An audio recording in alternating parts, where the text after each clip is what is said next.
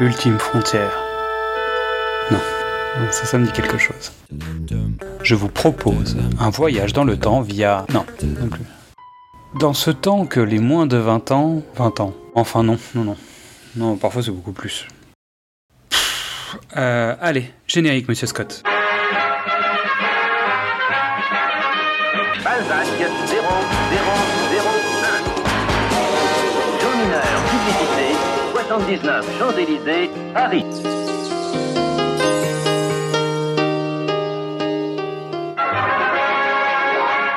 Bienvenue dans Précédemment sur vos écrans, le podcast des équipes de Le Pitch était presque parfait. Je suis Xad et avec mon copilote, mon GPS cinématographique Mystery, nous allons vous entraîner dans le passé pour parler d'un film et de son remake, reboot, réinterprétation, préquel, séquel, legacy quel ou soft reboot, parfois même de ses multiples reprises. Il y a des grands films qui traversent le temps et d'autres qui profitent des occasions pour voyager par rebond. Faites vos valises, nous partons en voyage. Pour cet épisode, nos valises sont toujours à attendre sur la berge car on ne sait toujours pas vraiment ce qui nous attend.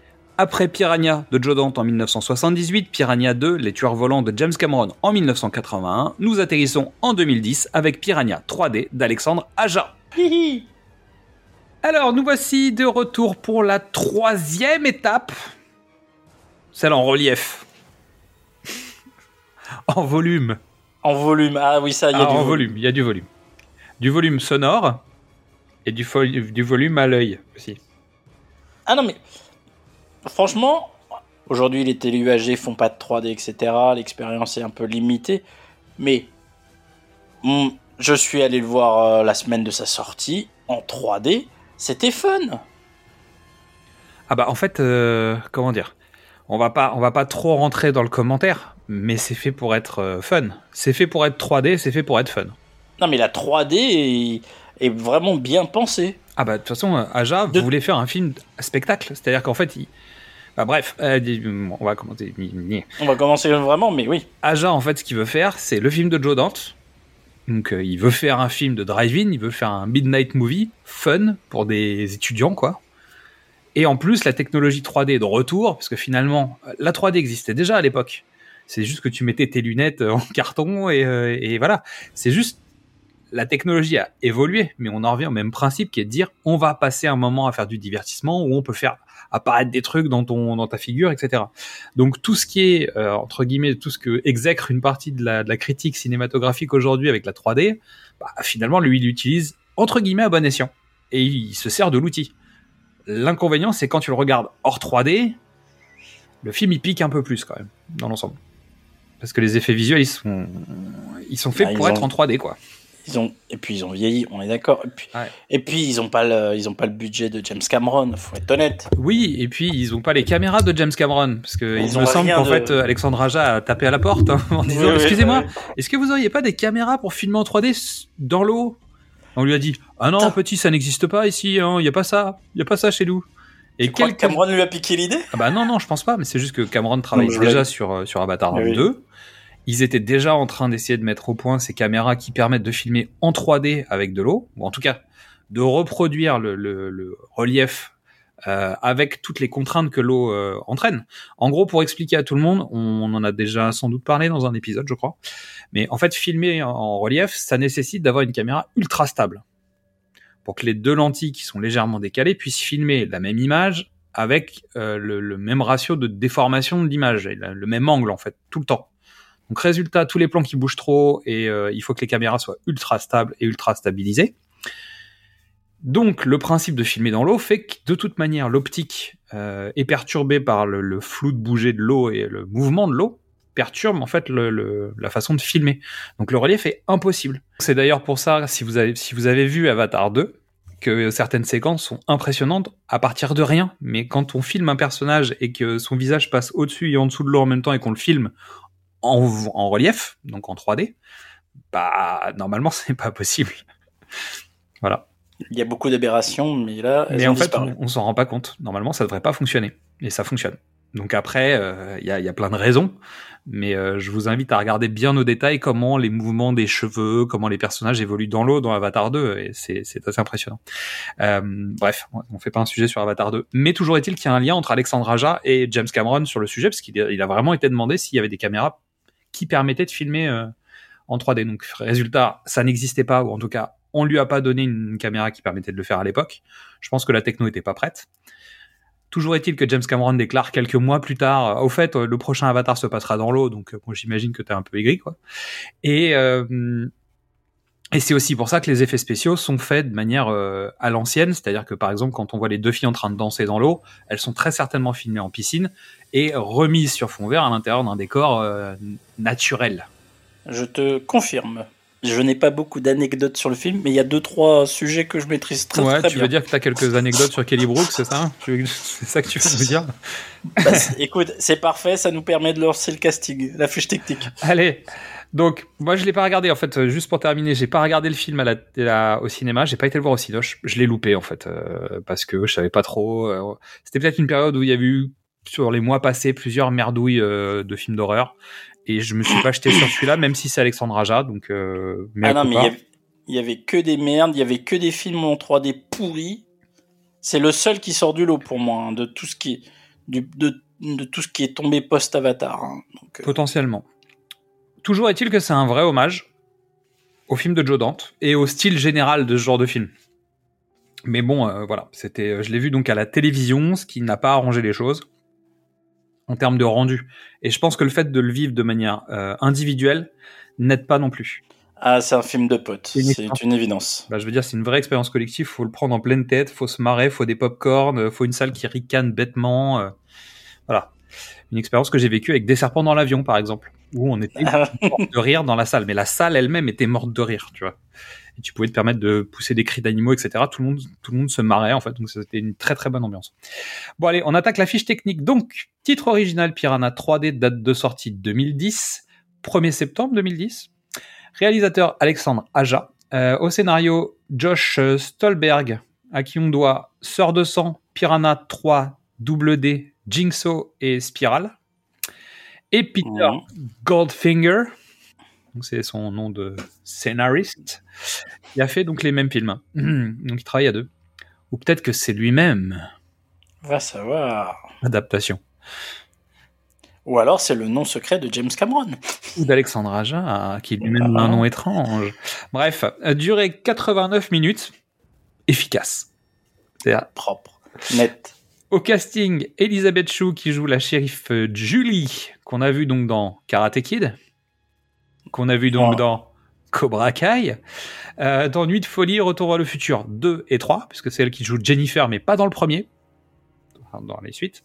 Elle a joué dans Living Las Vegas, Holoman, L'homme sans ombre, et on la retrouve aussi dans les séries The Boys et Les Experts. Ensuite, Stephen R. McQueen qui joue Jake Forrester, qu'on a connu avec Vampire Diaries ou Chicago Fire.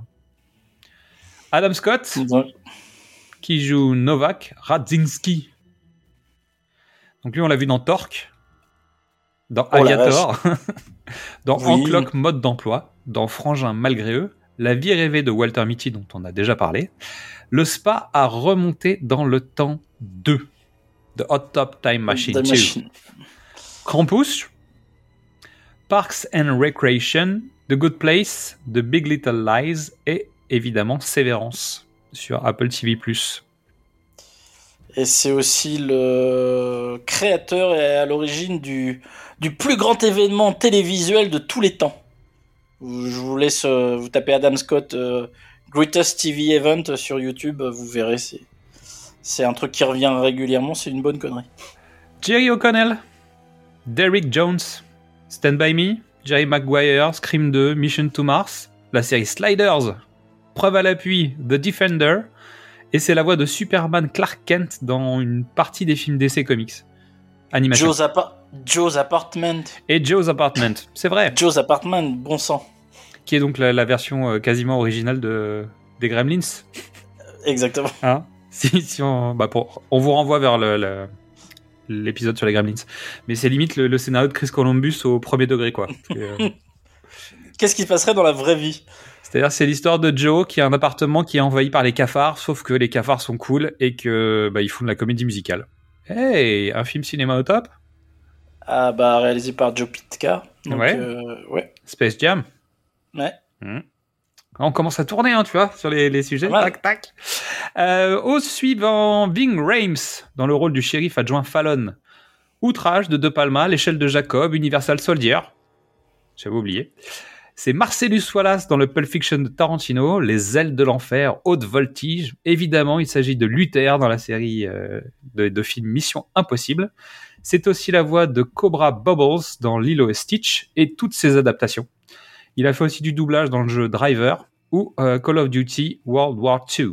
Il a joué dans Urgence, dans le remake de Kojak ou la série Gravity. Donc c'est Marcellus Wallace. C'est Marcellus, quoi. Euh, ensuite, Jessica Zor, j'espère que je vais pas saccager son nom, qui joue Kelly. Elle a joué dans le cast de Central Park, dans Tête 2, dans Les Stagiaires, mais aussi et surtout dans Gossip Girl, puis Twin Peaks, Shameless ou The Orville. Euh, Twin Peaks, la dernière saison. La dernière saison de Twin. Peaks. Oui, elle était pas née en fait euh, dans la Elle première. n'était pas née dans les, dans les deux premières. Après, on sait jamais. Avec David Lynch, tout est possible. C'est possible. Un jour, dans, dans 40 ans, il fera la quatrième saison. Et ce sera Et on aura une fin peut-être un jour enfin. Legend, wait for it. Christopher Lloyd, Carl Goodman, Vol au-dessus d'un nid de coucou, la trilogie Retour vers le futur, qui veut la peau de Roger Rabbit, la famille Adams, Star Trek 3 à la recherche de Spock, les aventures de Bucaro Banzai à travers la huitième dimension, Sin City, J'ai tué pour elle, donc le 2, la bande à Picsou, le film, Le trésor de la lampe perdue, ce qui fait la voix de Merlock, ou Anastasia, ce qui fait la voix de Rasputin, mais aussi la série télé Taxi, aux côtés de Andy Kaufman, Tony Danza et Danny DeVito. Ah, J'ai cherché dans les archives là, tu sais. Ah non, mais c'est c'est très bien. Non, en plus, de, aux États-Unis, c'est une série très Ah, importante. c'est Taxi. ultra culte Taxi. Mais, mais, bon, euh, nous, on connaît soyons pas. honnêtes. Soyons honnêtes. Bah là, il fait Doug Brown quoi. Nom de Zeus Bah là, bah non de Poséidon là, tu vois. Non, mais de Poséidon. Le jour, le jour de son décès, enfin le lendemain, les journaux titreront Nom de Zeus, Christopher Lloyd est mort. Ouais, tu m'étonnes. Mais bon, il y a quand même du cast. C'est-à-dire que c'est justement pour ça que je précisais un petit peu dans tous les univers dans lesquels il a évolué. C'est quand même la famille Adams aussi. Mais en fait, il est là parce que c'est Doc. Oui, mais il fait pas Doc. Et son père. Oh punaise Ah non, Oh, c'est presque. quand il fait l'oncle fétide, il parle quasiment pas, il a l'air débile. euh, Tu vois, non, je mais dire, il- là, dans, dans Ah, ah Piranha, non, mais dans Piranha, évidemment. euh, C'est Doc. Alexandre Aja, il va chercher Doc. Hein. Je veux dire, il, il Oh cherche pas autre chose. Non, non, non. Ce que je veux dire par là, c'est que dans sa carrière, Oui, on va le cantonner on dans Retour vers le futur, alors qu'en fait, il a quand même fait pas Non, mal d'autres choses. Il y a, bah, euh, pour moi, c'est aussi le tueur de Roger Rabbit. hein. Mais oui, c'est le juge de mort. Voilà. Et oui, la trompette, tout ça. Allez, Richard Dreyfus. Bon, qui joue Matt Boyd, mais en fait, Attends, on s'en fout. non, parce que... non, non, quoi, non, quoi, tu quoi peux- Pourquoi On va pas créditer Richard Dreyfus qui est là. Évidemment que si, tu sais. minute trente. Heureusement qu'il est là. C'est le crédit, il est là pour tout, regarde. Ah C'est- non. C'est le vrai clin d'œil d'Alexandre Aja à Jaws de Steven Spielberg. S'il n'y Oui. a pas Richard Dreyfus, ça marche pas. Ah. C'est ça l'hommage. C'est le mec fait un hommage au film qui fait un hommage, bah, un hommage, on se comprend, euh, au film de Spielberg. Donc Richard Dreyfus en ouverture, c'est génial. Oui, oui, oui. Non mais t'es d'accord avec moi quand même. On est d'accord, mais tu le mets, tu le dis pas, tu donnes la surprise aux gens parce que là ils, va- vont s'attendre à autre Non mais chose. attends, c'est le premier plan, euh, ça va. tu sais, tu sais qui il avait essayé d'avoir pour le film? Ah Deux. bah, un premier qui s'appelle Joe Dante et un bah deuxième oui. qui s'appelle James Cameron. Ah bah, En fait, ils- Joe Dante avait dit OK, pas de problème, et James Cameron a priori était pas dispo. Mais sinon, il aurait eu les deux dans son film. Ah mince. T'imagines les deux en train de pêcher ensemble. Bon, après, euh, il y en a un qui pêche à la dynamite, l'autre il est en scaphandre. Donc ça, c'est un peu compliqué. Mais ce film, c'est un- c'est une, lettre d'amour aux deux pro- Évidemment. au cinéma de genre, au pré- à ses prédécesseurs. Non, c'est vraiment, c'est un bonheur ce film. J'ai pas fini, hein. Allez, vas-y. Richard Dreyfus, le lauréat, puisqu'on en a déjà parlé. Alors, il fait un clin d'œil hein, déjà, mais il est dedans. American Graffiti, Les Dents de la Mer, Rencontre du troisième type, Stand By Me, Jerry O'Connell, tout ça. Le Clochard de Beverly Hills, Le Poséidon, non de Poséidon. Adieu, je reste, pour lequel il aura l'Oscar du meilleur acteur. super comédie, du jeu reste. Ensuite, Kelly Brook, mais moi je vais pas en parler. T'as as quelque chose à dire ou pas? Non, c'est pas la blague. Euh... Non, mais j'ai des trucs à dire. Hein. Vas-y, vas-y. hein. Kelly Brook qui joue Danny, braquage à l'italienne, et elle fait une voix dans Need for Speed Underground 2. Elle est dans un segment de la série euh, Metal Hurlant qui doit dater de 2012-2014, quelque Ouais. chose comme ça. Ça doit être un truc dans le genre. ouais. Elle a tourné dans une sitcom pour Ellen DeGeneres, One Big Happy. Bon, c'est une Euh, actrice de film pour adultes, on est d'accord? Ah non, pas du tout. Non? Ah non, c'est une, euh, c'est une, play- une playmate de la page 3 du Sun en anglais. Ah, ouais, d'accord. Ça s'arrête là, en fait. C'est la fille qui est en maillot de bain, qui, je, alors on va dire les choses tout de suite. Je, le plan euh, sur elle, euh, sur le bateau, et le, le plan le plus truqué de la terre, c'est, c'est obligé. Il n'y a pas une fille qui a ce physique-là naturellement. C'est pas possible. On t'a dit, il n'y avait pas de possibilité de truquer les choses. C'est pas possible. Ah, j'y crois pas. On en reparlera tout à l'heure, mais c'est quasiment le personnage que je préfère du film. Mais c'est celui qui est le plus attachant. Ah, celui à qui tu voudrais être attaché. Non, mais ça, on peut pas demander perso. On n'a pas le droit de mettre ça dans le, dans le podcast. Euh, ok. Alors ensuite, il y a Riley Steele, donc qui, elle, est une actrice pour, euh, de films pour adultes. Paul Shear, donc, qui est un acteur humoristique, euh, bah, c'est un comédien. Avec une très très grosse carrière de voix off. Il fait beaucoup de voix euh, dans, dans plein de choses. Il est dans plein de comédies des années 2000. Et surtout, pour nous, hein, c'est important parce que c'est celui qui a inventé et qui, qui, qui a créé le podcast How This Is Get Made. Ah Bah ouais. Et si vous connaissez pas ce podcast et que vous écoutez des podcasts de cinéma et que vous écoutez euh, deux heures de perdu, C'est comme ça vient de là. bah deux heures de perdu se cache pas du fait d'avoir euh, Oui. d'avoir pris le concept de How This Is Get Made. Je vous invite quand même à aller écouter How This Is Get Made pour pour les anglophones, les anglophiles. Euh, c'est extra. Bah il y a des épisodes qui sont euh, extraordinaires. Pas tous, mais euh, il y en a qui sont vraiment super. Tout le monde ne peut pas avoir notre consistance. Bah, tu m'étonnes. Hein, qu'on est incroyable. hein. tellement puissant, puis on a Oh tellement là. de trucs à dire, et puis on est tellement impliqué dans le monde du cinéma. Oh. L'intérêt, c'est que comme c'est une bande de potes qui connaissent plein de gens, en fait, ils font toujours venir des gens, voire parfois le réalisateur du film sur lequel ils vont tacler est dans la salle. Et il est avec eux, en fait, sur le plateau. Ce qui arrive sur des films, je crois qu'il y a un Torque ou un truc comme ça où le réal est là, en fait. Et il Ah se bah, fout de la gueule de son propre film. C'est un truc. euh, Bah, évidemment, t- si t'as pas de recul sur. Ah bah là, euh, Les- sur Torque, ouais, si t'as pas de recul, faut te jeter par la fenêtre. hein. Non, mais il y, a- faire. il y a, il y a des, il y a, y a des grands réalisateurs qui ont des envies. euh, le principe de la, de la boîte noire d'Hitchcock. Et puis t'en as qui font ce qu'ils peuvent avec ce qu'ils peuvent comme ils peuvent. Donc euh, là, euh, autant clair. avoir de l'humour. Tu m'étonnes. Bon, on continue le casting. Ricardo Chavira, que l'on connaît sous le rôle de Carlos Solis dans Desperate Housewives. Voilà. Ok. Ensuite, Dina Meyer, qui, qui est vraiment là pas longtemps, hein, parce que les deux ils sont ensemble euh, dans le film. Ah là là. C'est Starship Troopers, Oui. ça te va? Euh, Elle a fait la saga Saw et elle a joué dans Beverly Hills. Ouais. Ça te va? Ah, c'est la et d'expérience personnelle parce que je- c'est la plus belle femme de tous les temps. D'expéri- D'expérience personnelle. Je l'ai, je l'ai rencontrée. Ouais, J'ai ma mâchoire s'est décrochée ouais. et juste à côté d'elle, il y avait Charisma Carpenter quand même. hein. Ah ouais, d'accord. Ouais, ok. Bah, c'est ouais. non mais c'est juste, en fait, il y avait plein de gens et elle est, c'est une actrice de série B qui a pas fait une Elle rentre dans la pièce et le la définition du charisme s'est réécrite pour moi. Donc là, c'était West Side Story pour vous qui écoutez. Ah non, mais Toute la pièce est devenue toute noire et il restait que Mystery et Ah non, non. Ah non, c'était pas Mystery. Il y a une pièce entière de 600 personnes. C'était une convention. Ouais. Le bordel ambiant. Charisma Carpenter, d'autres invités arrivent. Le bordel ambiant. Moi, j'étais venu pour euh, rencontrer Sherilyn Fenn, qui est pas venue malheureusement. Dina Meyer rentre dans le hall. Je te promets, il y a le silence et tout le monde la regarde. Pas mal. Incroyable. Ok. Et pour terminer ce casting, un monsieur qui s'appelle Eli Roth, qui est donc le Eli. réalisateur de Eli, Eli. Roth. Eli Roth? Eli Roth. Eli. Eli Roth. le réalisateur de Cabin Fever, de Hostel ou de Knock Knock. Et d'a- d'ailleurs, pendant super longtemps, j'ai cru que c'était le frère de Tim Roth. En fait, il y a aucun rapport en fait entre les deux. Ah bah non, il y a, il y a, il Il y y a a, la mer entre les deux surtout. Il y a, il y a, il y a, soi- il y a 60 cm de différence, euh, il y a l'Atlantique. 40 kilos de muscles, Et il y a l'Atlantique. Et vois, il y a c'est- l'Atlantique. Donc c'est- c'était pas possible. Mais euh, pendant longtemps, j'ai cru que c'était frangin. Euh, la musique est signée Michael Wanmacher. Michael Wanmacher. Ouais, Michael. Wanmacher. On lui doit la musique de Mr. Dynamite, Double Dragon. Donc ça c'est avec Jackie.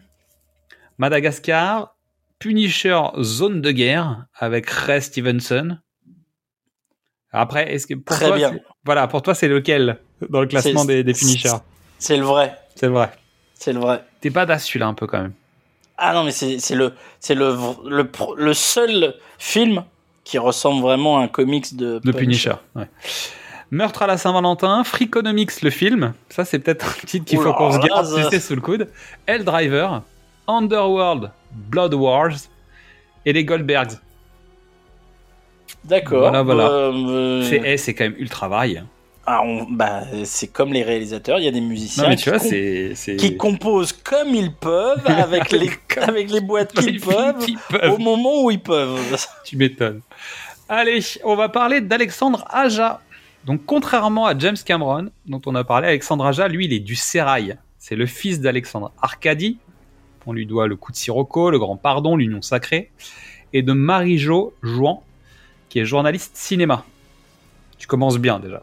Ah bah, Donc il est oui. d'abord comédien puisqu'il joue dans le Grand Pardon 1 et 2 et dans l'Union Sacrée, donc il était enfant. Il réalise avec son partenaire de toujours Grégory Levasseur, qu'ils ont, qui- avec qui ils sont rencontrés au lycée, un premier court métrage qui s'appelle Over the Rainbow, qui est donc Palme d'Or du court métrage à Cannes en 97. C'est pas mal. Le film est sympa. hein. Pour l'avoir vu, euh, c'est assez chouette. Euh, il passe réalisateur seconde équipe sur les films de son père. Ça aide. Et Grégory Levasseur explique leur collaboration de cette manière-là. Euh, nous nous connaissons depuis assez longtemps pour nous compléter parfaitement. Les scénarios s'écrivent à deux. Puis Alexandre s'occupe de la réalisation et moi je me consacre à la direction artistique du film. Donc c'était dans un secret de tournage d'Allociné. En 99, il réalise son premier long métrage qui s'appelle Furia, avec en vrac une musique de Brian May, Marion Cotillard au casting, qui doit être en tout tout début de carrière, parce que Bah, ouais. vraiment tout tout début de carrière, parce que c'est limite, euh, c'est juste après Taxi peut-être ou un truc comme ça Voir avant. voire avant. Euh, et Jerry Fisher à la direction de la photographie. Donc lui, il a bossé pour Sidney Lumet, Billy Wilder, Richard Fleischer, et il a fait le cas d'Alexandre Arcadie ou un certain film Highlander, Russell Mulcahy, ça te- t'évoque un truc? Ah, oui, oui. Eh, voilà. Donc le Cinétop épisode 12. Et c'est son père qui produit le film. Donc ça Bah, aide aussi, tu vois. Tout ça fait que. Mais toujours est-il que tu sors un long métrage quand même. Donc ça va. Euh, et il explose en 2003 avec son film Haute Tension. Wes Craven le repère et lui propose de réaliser le remake de son grand classique, donc de son film à lui, euh, La colline a des yeux. C'est un des réalisateurs français qui a trouvé sa place aux États-Unis, euh, surtout dans le film de genre. Donc avec euh, des tentatives de Mathieu Kassovitz, de Xavier Jean et de ce genre de, de réalisateurs qui sont plus ou moins revenus, plus ou moins, hein, parce que certains repartent. On a déjà parlé de, de Letellier qui repart à nouveau. Bah oui. Mais Non, Aja, c'est le seul qui. Il reste dans le film. euh, de genre. Il reste dans le film de genre à moyen budget. Et il reste dedans, il tient la place, il produit. Il produit, mais il produit des, il produit des bons films. Dans l'ensemble, en fait, c'est un vrai fan de genre. Il est amoureux du genre. Il fait ça bien. Il fait ça propre. Il a des idées, plus ou moins. Euh, donc, il a aussi réalisé donc Mirrors en 2008, qui est pas extraordinaire, mais qui est un remake, non? C'est un remake? euh, mais en fait, c'est son, c'est son. Premier film américain. C'est le, c'est- non, mais c'est le film de studio. C'est-à-dire qu'il Ah oui, a pardon, pas, il a, pas il a pas, film. il a pas les coups des franches. euh, on lui impose Kiefer euh, Sutherland, qui est pas le mec le plus ouvert de la terre. euh. Et qui est surtout à- ah, en poste 24 et c'est pas c'est pas le bon kiffer quoi. Voilà. Non, mais c'est pas, c'est pas, c'est pas son film, quoi. Tu vois. Ensuite il est en réalisateur. 2014 il fait Horns qui était très particulier Moi, j'ai bien aimé. avec Daniel Radcliffe. Ensuite en 2016 il fait la 9 vie de Louis Drax, Ça, c'est raté. ça arrive. En 2019 il fait Crawl donc qui est finalement le piranha euh, euh, moderne Le en fait. Le Piranha des Caïmans. Mais qui est, qui est crocodiles. génial en fait. Euh, J'adore ce film. J'ai lu une interview de lui, donc qui est dans le chez Capture Mag, je crois. En- il me semble que c'est une interview Capture Mag où il explique qu'en gros, bah, Piranha c'était pour le fun. Et Crawl, Ouais. en fait, bah, c'est juste que c'est sérieux. C'est-à-dire que. C'est pour faire peur. ouais. C'est juste de dire, à l'époque, en fait, il fallait aller dans la mer pour se faire attaquer par des bestioles. Aujourd'hui, les crocodiles, ils peuvent être dans ta ville, dans ta baraque, parce que euh, les inondations, les machins, la montée des eaux, etc. Et euh, le film est assez chouette. Et en 2021, il signe Oxygène euh, pour Netflix. Je n'ai pas eu le temps de le regarder. Je l'ai pas regardé non plus, donc je vais pas, je vais pas en parler. Tout ce que j'ai, pas, tout ce que j'en sais, c'est que c'est un huis clos, euh, quasiment euh, caméra braquée, euh, tout, tout du long. Je l'ai pas vu, donc on va s'arrêter là. Bah, le, c'est le Buried de Mélanie Laurent. Exactement. Voilà. Donc Alexandre Aja était attaché très tôt au projet Piranha 3D avec euh, Grégory Levasseur, parce qu'en 2003, donc six ans avant que le film voit le jour, ils ont été contactés pour ça. Alors qu'ils sont en train de préparer haute tension. Bah, bien, quoi. Donc ils font des premiers rendez-vous avec les producteurs, ça se passe pas très bien a priori. Alors tout ça c'est c'est vraiment euh, les narrations que tu trouves à gauche à droite, donc j'ai pas le détail, je sais pas ce qui est vrai pas vrai. Donc euh, comme comme d'habitude euh, on prend tout ça avec des pincettes. Donc le projet il atterrit chez Chuck Russell, donc qui a fait les griffes de la les griffes du cauchemar, donc Freddy 3. C'est lui qui avait fait le remake de The Blob, il avait fait l'effaceur, le roi scorpion, mais surtout on le connaît parce que c'est lui qui a réalisé The Mask avec Jim Carrey. C'est pas une folie de, le, du, de Non, lui mais confier. Si tu sors de The Mask, si tu veux, t'as un peu bah tu vois. Lui, il a peut-être pas envie, mais euh, au vu de son CV, tu, tu peux lui faire confiance, quoi. Et donc plus tard, en fait, le film va pas se faire. En gros, Euh, et plus tard, donc je rentre pas dans le détail de tout ce qui s'est fait, les allers-retours, les machins. En gros, Alexandre Aja est parti défendre son projet et l'envie de reprendre le projet en main, alors que le scénario avait été modifié, etc., euh, face au frère Weinstein. Donc en fait, c'est un film de la Weinstein. Et ça se voit. Ah, mais c'est, mais c'est tellement, c'est tellement marqué années 80, enfin, Bah 2010, 2000 non, pas 2010. si. 2010. Très bien. Euh, c'est tellement un film des années, alors 2010, mais c'est un film des années 2000, quoi. Ah bah oui. Esthétiquement, en effet, en lumière, euh, on est dans le, on est dans Underworld, on est dans, On est dans un film internet. Tu vois, on est sur la première génération internet, quoi. En gros.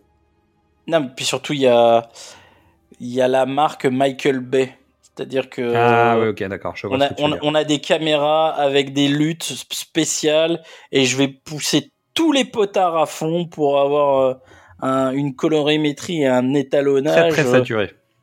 Qui n'existe pas dans la vraie vie. Ouais, c'est complètement hors norme. En revanche, les mouvements de caméra, ça va.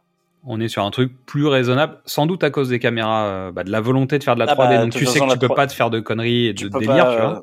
tu peux pas faire n'importe quoi. ouais. Mais c'est c'est pas c'est pas lié à la caméra parce qu'ils filment a priori avec une caméra traditionnelle. Mais comme ils savent que la post prod doit se faire en 3D, je pense que ça ça contraint un certain nombre de choses. Oui, tu peux, il y a des choses que tu peux pas faire. Et je pense qu'il y a, et il y a même des moments où je me suis dit, tiens, c'est marrant, c'est un peu frileux comme, euh, comme mise en scène ou comme réalisation. Et tu te dis, ouais, mais il y a la contrainte de la 3D. Ouais. Et il y a des moments où je me suis dit, je pense que t'es libre, tu fais pas ce plan de cette manière-là. En revanche, eux, ils sont obligés de faire un certain nombre de trucs parce que t'as la, la problématique de, du fait de savoir avant que le film soit tourné que tu veux le faire en 3D. Parce que à l'époque, en fait, euh, ce qui se passe la plupart du temps, c'est que les films ne sont pas du tout prévus pour être en 3D. Tout le monde s'en fout et euh, c'est pas important. Sauf que les productions, voyant que Avatar a fait un massacre dans les, dans les, dans les salles obscures, disent on doit booster le film en 3D. Ce qui veut dire que les films sont tournés. Je pense à Alice au Pays des Merveilles, notamment Tim Burton, qui, qui était très certainement pensé pour être en 3D par la production, sauf qu'ils en avaient pas parlé avec Tim Burton avant, je pense. euh, où le film est en fait euh, travaillé en post-production et en fait on dédouble les images, on les déforme et machin pour créer cet effet de 3D là. Et ce qui fait que le film n'est pas du tout pensé pour, donc c'est pas terrible. Je pense que euh, voilà. Et il y a plein de réalisateurs qui se sont retrouvés avec des films massacrés et passés en 3D limite de force quoi. Pas de force. Louis Le Terrier. Selon ce qu'il dit, puisqu'on en a déjà parlé, vu qu'on a parlé du, du choc des titans. Voilà. Le choc des titans, c'est typiquement ce qui s'est passé. Et c'est peut-être pour ça que le film est problématique. Parce que vu que lui, il avait réalisé un film avec des caméras qui bougent dans tous les sens, un montage de dingo et machin, peut-être que c'est ça le problème en fait aussi Voilà. du film. Mais en tout cas, ici, c'est pas le cas. Ok, allez, c'est parti. Donc, est-ce que tu peux nous faire le pitch? Quand Piranha 1 et Piranha 2 se rencontrent euh, sous la houlette de deux jeunes talents prometteurs et plein d'idées, on peut s'amuser. Moi, j'ai noté le film de drive-in avec des lolos en 3D. Bah, en fait, tout est poussé. Que je disais, la, la colorimétrie est poussée à fond. Euh, ça reprend quand même la structure narrative du premier. Oui. Ça reprend euh, les envies catastrophistes euh, et euh, sexuelles du deuxième. Oui. Et en Donc plus, ça- ça a un putain de prétexte. Donc ça prend pas, ça prend pas tout, ça prend tout le pack Cameron du deuxième. le pack Cameron en partie, ouais. Ça prend tout le pack. Ouais, c'est vrai. Et puis, euh, c'est juste que c'est des amoureux du gore. Et ce film-là, par rapport aux autres, rien à voir. hein. Ah, Ouais, mais en fait, tu. Mais de- il part le tellement potard- de l'autre côté. Tu vois, le tu, potard passe à 11, quoi. tu passes à 11 et ça en fait que c'est. c'est- Comment dire C'est du fun.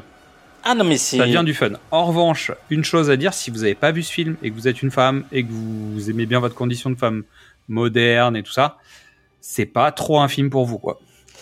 Alors, je suis pas d'accord.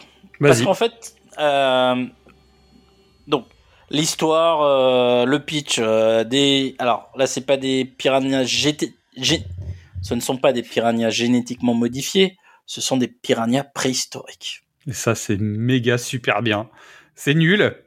C'est c'est justifié n'importe comment, mais c'est. En fait, ça fait le job. Ça marche, en tout cas. C'est, c'est, mais vraiment, il leur manque les dents de sabre presque. Clairement. Ça aurait été tellement bon. Et ça reprend vaguement la trame du premier On, est plus proche du premier que du deuxième, très clairement. pour arriver à. Bah, il descend de la rivière, il y a des problèmes, et puis euh, la grosse fête, etc. Par contre, contrairement au premier et au deuxième, et là, c'est- et c'est là où je suis pas d'accord avec toi, c'est que c'est une satire de la culture euh, Spring Break MTV, Spring Break. euh, euh, et de des college girls gone wild et machin. C'est vraiment pareil, exactement. On va pousser les potards à fond. alors, on va appliquer de manière euh, bête et disciplinée euh, la On méthode. va, on va vous montrer à quel point ce- C'est con. cette tendance, cet univers, c'est- oui, ce, cette idée-là, elle est débile profonde. Et on Mais que ça peut devenir marrant si on y met des piranhas. mais on, va- on va tout détruire. On va, on vient faire un massacre parce que on n'aime pas. C'est Et je pense.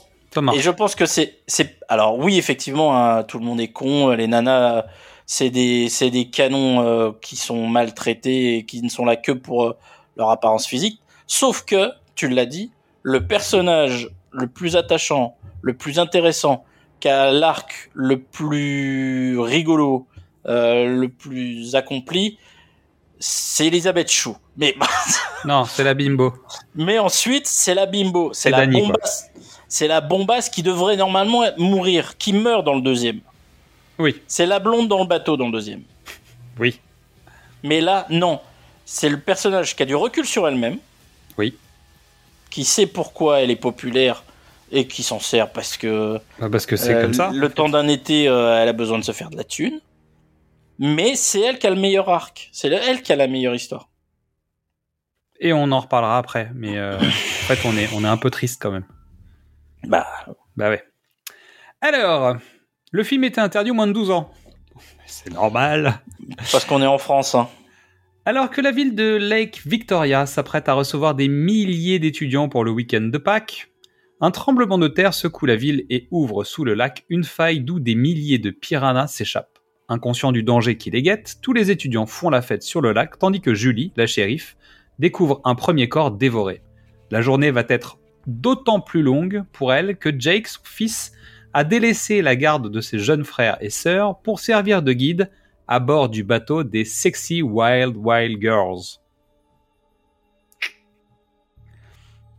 Ça, Ça va. marche, c'est bien. Ouais, c'est résumé.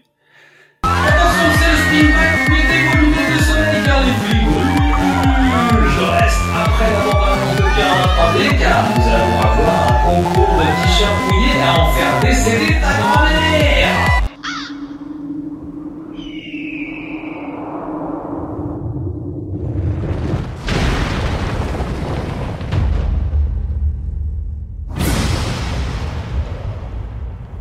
Tu vois cette faille juste là Ouais. La secousse a ouvert un passage. Maintenant, on peut y accéder. On descend dans la faille. Oh la vache, Novak Elle fait au moins 70 mètres de profondeur.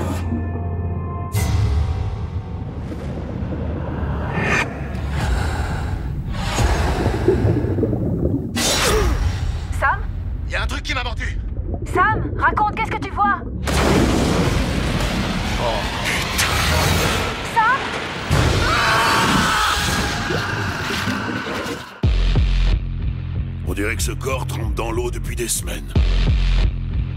Je veux savoir comment cette saloperie est arrivée dans mon lac. C'est un piranha Cette variété de piranha a disparu il y a de cela 2 millions d'années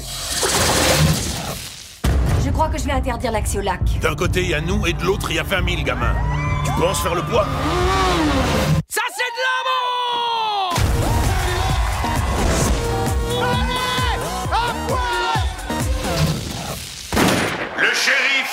Shérif a déclaré l'état d'urgence. Le piranha chasse en meute. La première morsure fait couler le sang. Et le sang attire la meute.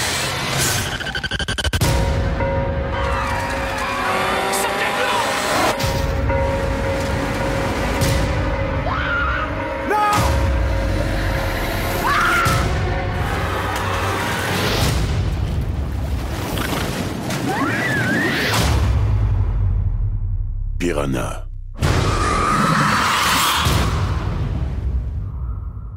Nous voilà de retour. Moi, j'ai mis de la crème solaire quand même parce que faut faire attention. Faut être prudent. faut être très prudent. Donc, on est sur le lac. C'est cool.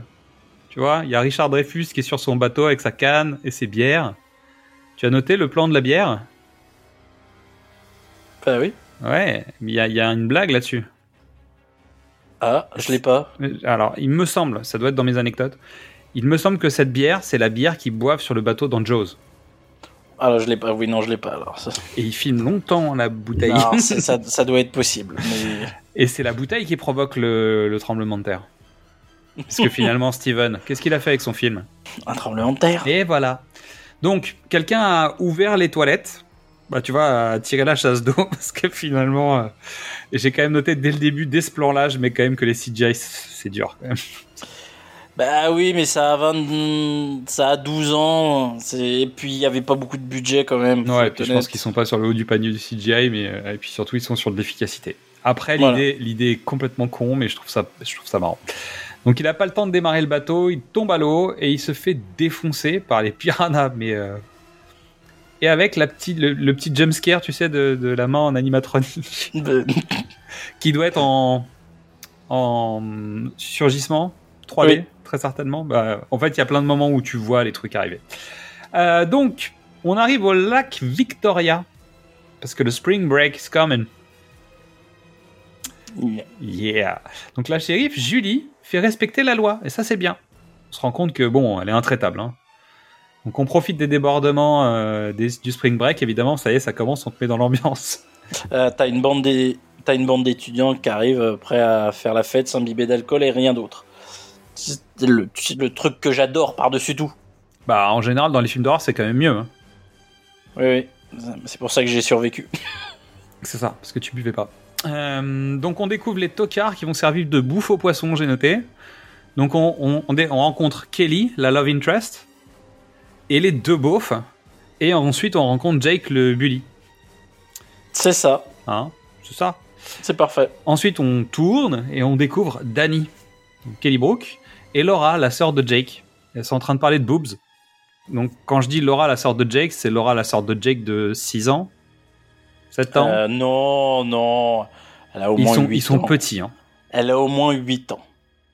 Elle fait petite. Mais oui, elle est petite. Ouais, ouais. Mais donc, elle a, à 8 ans, elle est en train de parler des boobs de, de, de Danny. Mais ça, c'est. Cette scène, elle est hyper importante. Bah, elle place Parce tout. parce qu'elle désamorce tout, tout.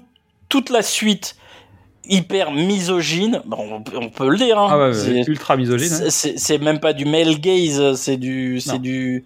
C'est du, de la perforation, c'est du, c'est du fracking, quoi. C'est terrible. Mais, cette scène-là, elle, euh, elle casse tout. Elle, elle casse le personnage de la bimbo. C'est pas une bimbo. Elle sait, ouais. Elle, Elle sait, sait. elle a le recul, euh, tu vois, euh, voilà. Et c'est vrai que c'est comme ça que tu commences déjà à l'apprécier. Donc arrive Derrick Jones, le réalisateur du Pornsoft. Bon, en vrai, il vient ajouter Wild Wild Girl, donc c'est Girls Gone Wild, Voilà. puisque le, le réalisateur de Girls Gone, Gone Wild a dit mais pourquoi en fait vous faites ça? Sachant que Jerry O'Connell passait sur tous les plateaux en disant non mais je suis l'autre, hein, euh, c'est juste ça. hein. C'est-à-dire que le mec faisait même pas semblant en fait. Ah bah. J'ai euh, sa déclaration, euh, je la donnerai, je crois, dans les anecdotes. Je crois que j'ai la déclaration exacte de Jerry O'Connell qui dit Ok, légalement, j'ai pas le droit de dire que je suis machin, mais je suis inspiré de machin. Voilà. En même temps, bon, ça a sans doute permis de refaire des vues, donc euh, ça va, il va pas nous faire chier. Quoi. Bon, Jack est embauché pour aider sur le tournage. Malheureusement, il est censé s'occuper de sa petite sœur, la caste euh, bonbon, qui va tenter de le coq bloquer là direct. C'est-à-dire que le film a commencé depuis 5 minutes. Donc le Jake, déjà, bien. il est, il est verrouillé, quoi. Voilà. Donc on se retrouve chez Jake. Si on avait encore un doute, les femmes vont pas trop être mises en valeur dans ce film. hein. La seule qui est à peu près respectée, c'est sa mère, donc c'est Julie. Donc on découvre que Jake est le fils de la shérif, donc tu sais déjà que c'est la merde, hein, puisque euh, voilà, tu passes pas. Tu passes pas par le shérif pour entrer dans le film, tu passes par le fils du shérif. Donc t'es un peu dans Jaws 2 ou Jaws 3, c'est ça? T'es euh, t'es dans Jaws 3, oui. Ou 4. Mais. euh, Le 4 Le 4 Parce c'est le non. parc d'attraction, non? Ouais, parce que le Ah, c'est 3, parc- c'est le le, parc aquatique. le 3, c'est la femme de Brody. Donc le 4, euh, c'est la femme de Brody et les enfants. Ouais. Bon, toujours est-il qu'on change un peu l'angle, c'est-à-dire qu'on passe par le gamin qui, qui va donc être le, le narrateur, puisque en fait il, il correspond à l'âge de la cible qui doit aller voir le film au Cinoche, quoi. Exactement. Hein. c'est le personnage. euh, Bon, vas-y, oui, exactement. Donc, pendant le week-end de Spring Break, Jake doit garder son frère et sa sœur, donc Zane et Laura, et vous allez voir, c'est vraiment le duo de jumeaux les plus... Les plus. Donc elle compte sur lui. L'année d'avant, elle lui avait déjà dit peut-être que je vais trouver une solution pour l'année prochaine, mais là, elle lui dit je suis désolé, cette année, j'ai vraiment pas de solution, pardon, Euh, mais je te promets l'année prochaine, il y aura une babysitter, comme ça tu pourras aller euh, fricoter avec euh, les autres. Voilà. Tout ça pendant qu'il regarde Girls Gone Wild sur ton écran, hein, parce qu'il y a aussi cette séquence-là un peu malaise, tu vois. du côté American Pie, tu vois. Proximité, mais quand même, bon, pas trop. Mais oui, non, c'est terrible. Ensuite, on se retrouve en plongée de nuit. Euh, mais parce qu'ils ont retrouvé le bateau de Richard Dreyfus. Donc le shérif adjoint, Fallon, Ving Rames, et Julie regarde ce qu'ils peuvent trouver dedans. Mais elle, elle tombe à l'eau, car le ponton craque. Tu sais, le rouleau tombe, tu vois Le- Comme si on avait mangé des... Comme disait. pour- Le, le bois était attaqué Ouais, et ça dure très longtemps ce plan. Parce qu'en fait, t'as des plans sous l'eau, t'as des plans sur elle, t'as des plans... Évidemment. Mais, Et il te cherche en fait, il vient te Ah, chercher, mais tu vois. Tout le film, tout le Et film. là, ne- particulièrement, il vient de chercher, tu sais. Jusqu'au tro- jusqu'au troisième acte, c'est du teasing, mais magnifique. Bah, c'est un petit côté euh, Jurassic Park. Alors, c'est plus frontal, évidemment. C'est-à-dire que je pense que les, les, les piranhas sont, sont là plus longtemps dans le film que les dinosaures dans le premier Jurassic Park. Mais il utilise des méthodes de tu penses qu'ils vont venir maintenant, tu penses qu'ils vont venir maintenant, tu penses qu'ils vont venir maintenant. Et ça met plus de temps. Après, il était obligé de tuer des gens avant, donc euh, c'est Oui. c'est différent. Mais il y a un peu ce truc-là. Mais en tombant à l'eau, elle va tomber sur le cadavre. Et ça, c'est pas une hélice qui a fait ça, parce que je peux te dire que c'est pas possible. Donc autopsie en attendant, mais ils peuvent rien faire parce que le spring break débute là et il y a 20 000 personnes qui débarquent. Donc tu peux pas faire, tu dois, tu dois faire avec pour l'instant. Et là, ce qui est rigolo, c'est que c'est pas la shérif qui dit faut qu'on ferme, c'est qu'elle dit bah, de toute manière en fait j'ai pas le temps de m'occuper de ce sujet en fait. Il y a l'air d'avoir un truc, mais en fait je n'ai pas le temps de m'arrêter sur ce truc. Le trope du maire qui, ou du responsable qui. Qui l'empêche de faire ce qu'elle est censée ça, faire. Ne, ne fonctionne pas. Il y a même pas de, en fait il y a personne qui vient faire le contrepoint. Oui. Il y a pas parce qu'il y a- un officiel dans ce film. Il y a mais parce que, mais parce que ça se déroule sur une échelle de temps Hyper courte. hyper courte. Mais c'est l'intérêt aussi, c'est de se dire qu'il n'y a pas ce fameux contrepoint des notables locaux euh, qui, qui bloquent le truc. Il n'y a pas. Donc ensuite, on a un jumping session. Il y a quelqu'un qui saute dans l'eau. Il se fait grailler en 15 secondes et il n'y a plus que des os après. Voilà. C'est limite le squelette, tu sais, de, de, de chimie, en fait, de, de, de science nat qui tombe. C'est génial. C'est tellement con. Parce que tu tu t'y attends pas, le mec il est en train de sauter, ils sont en train de te préparer le truc, tu vois. Mais c'est genre, ok, je vous ai frustré il y a deux secondes avec une scène où personne se faisait manger. Bon alors cette Eh ben, fois-ci, bim. Et en fait, tu sais pas qui est le gars. Tout le monde s'en fout. On n'en reparlera jamais. Tu sais, c'est vraiment genre, je te fais un plan parce que bon, bah, je sais que t'en veux, tu vois. Mais t'inquiète pas, ça va venir. Le Donc, on- principe, c'est le principe des grands. Ils te, ils te frustrent quand il faut, ils te, Non, mais là, cette scène, elle est. elle Et il te elle libère tombe quand- du ciel, quoi. quand tu ne t'y attends pas. Exactement. Donc, Jake essaye de négocier son frère et sa sœur. Mais bon, euh, on peut, on peut, en fait, il, il, il, les paye pour qu'ils Voilà. s'occupent tout seuls. De même. Vous décrochez pas le téléphone, vous sortez pas de la maison et vous avez le droit de regarder la télé. En gros, euh, c'est à peu près le concept. Donc, résultat, ils habitent en bord de lac. hein. Il met son frère et sa sœur en danger pour une paire de seins. Non. Plusieurs non, non. paires de seins. Non, c'est l'opportunité de participer à un projet audiovisuel important, marqueur de son époque. Putain, tu fais ça bien. hein. T'es pas producteur, toi? Parce que ça ressemble à. Disons que si tu vas chercher des sous au CNC pour faire ça, euh, ça marche. Mais en plus, mais vraiment, en plus, je pense, euh, il y a, alors oui, les deux filles sont canonissimes, effectivement.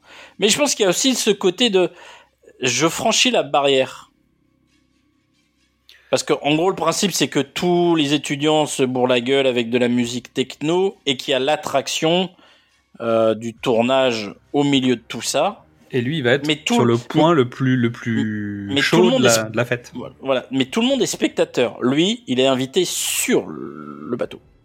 Et lui, qui est le bully de service et qui passe un peu pour le bouffon de service, notamment sans doute parce que c'est le fils du shérif. Bah oui. Tu vois, évidemment, il est mis de côté à cause de ça. Euh, parce que on- il faut pas qu'il voit ce qui se passe, parce que sinon il va rapporter, bah, tu vois, la, la base, quoi. Là, il va être au milieu de l'action, quoi, pour une fois. En faisant un truc pas bien. Tout en promettant à sa mère qu'il va être euh, réglo. Et en fait, c'est pas un sale gamin, en fait. Il y a des films sur lesquels les, les gosses sont des sales gosses, euh, tu vois, vraiment. Euh, là, lui, c'est pas un mauvais garçon. Justement, c'est tout le problème, c'est que c'est pas complètement un mauvais garçon et que pour une fois, il a envie de s'encanailler, quoi. Bah ouais. Donc, ouverture du bar à ciel ouvert. Mais une équipe d'études arrive. J'ai noté très très vite quand même. C'est-à-dire qu'elle a dû les appeler genre le matin, les mecs sont déjà là, genre ouais Ah bah ils étaient à côté. Ah bah je sais pas où ils étaient, mais ils sont là. C'est la, c'est la même branche militaire que dans le premier. Mec, c'est des Ils opérationnels. taquet. ils arrivent. Donc ils sont trois. Et euh, elle les a appelés parce que comme il y avait un truc bizarre, il y a besoin d'aller observer ce qui se passe. Donc les mecs, on leur a dit, hey, il y a le monstre du Loch Ness, il débarque direct. Bah, c'est ça le principe. Et donc ils sont escortés par la shérif. Pendant ce temps-là, des seins, du booty shake, du crump, des gros gobelets rouges, des petits bikinis et du montage électro. On est bien ou pas? On est juste. Bière, pong, bière, pong. Euh, voilà.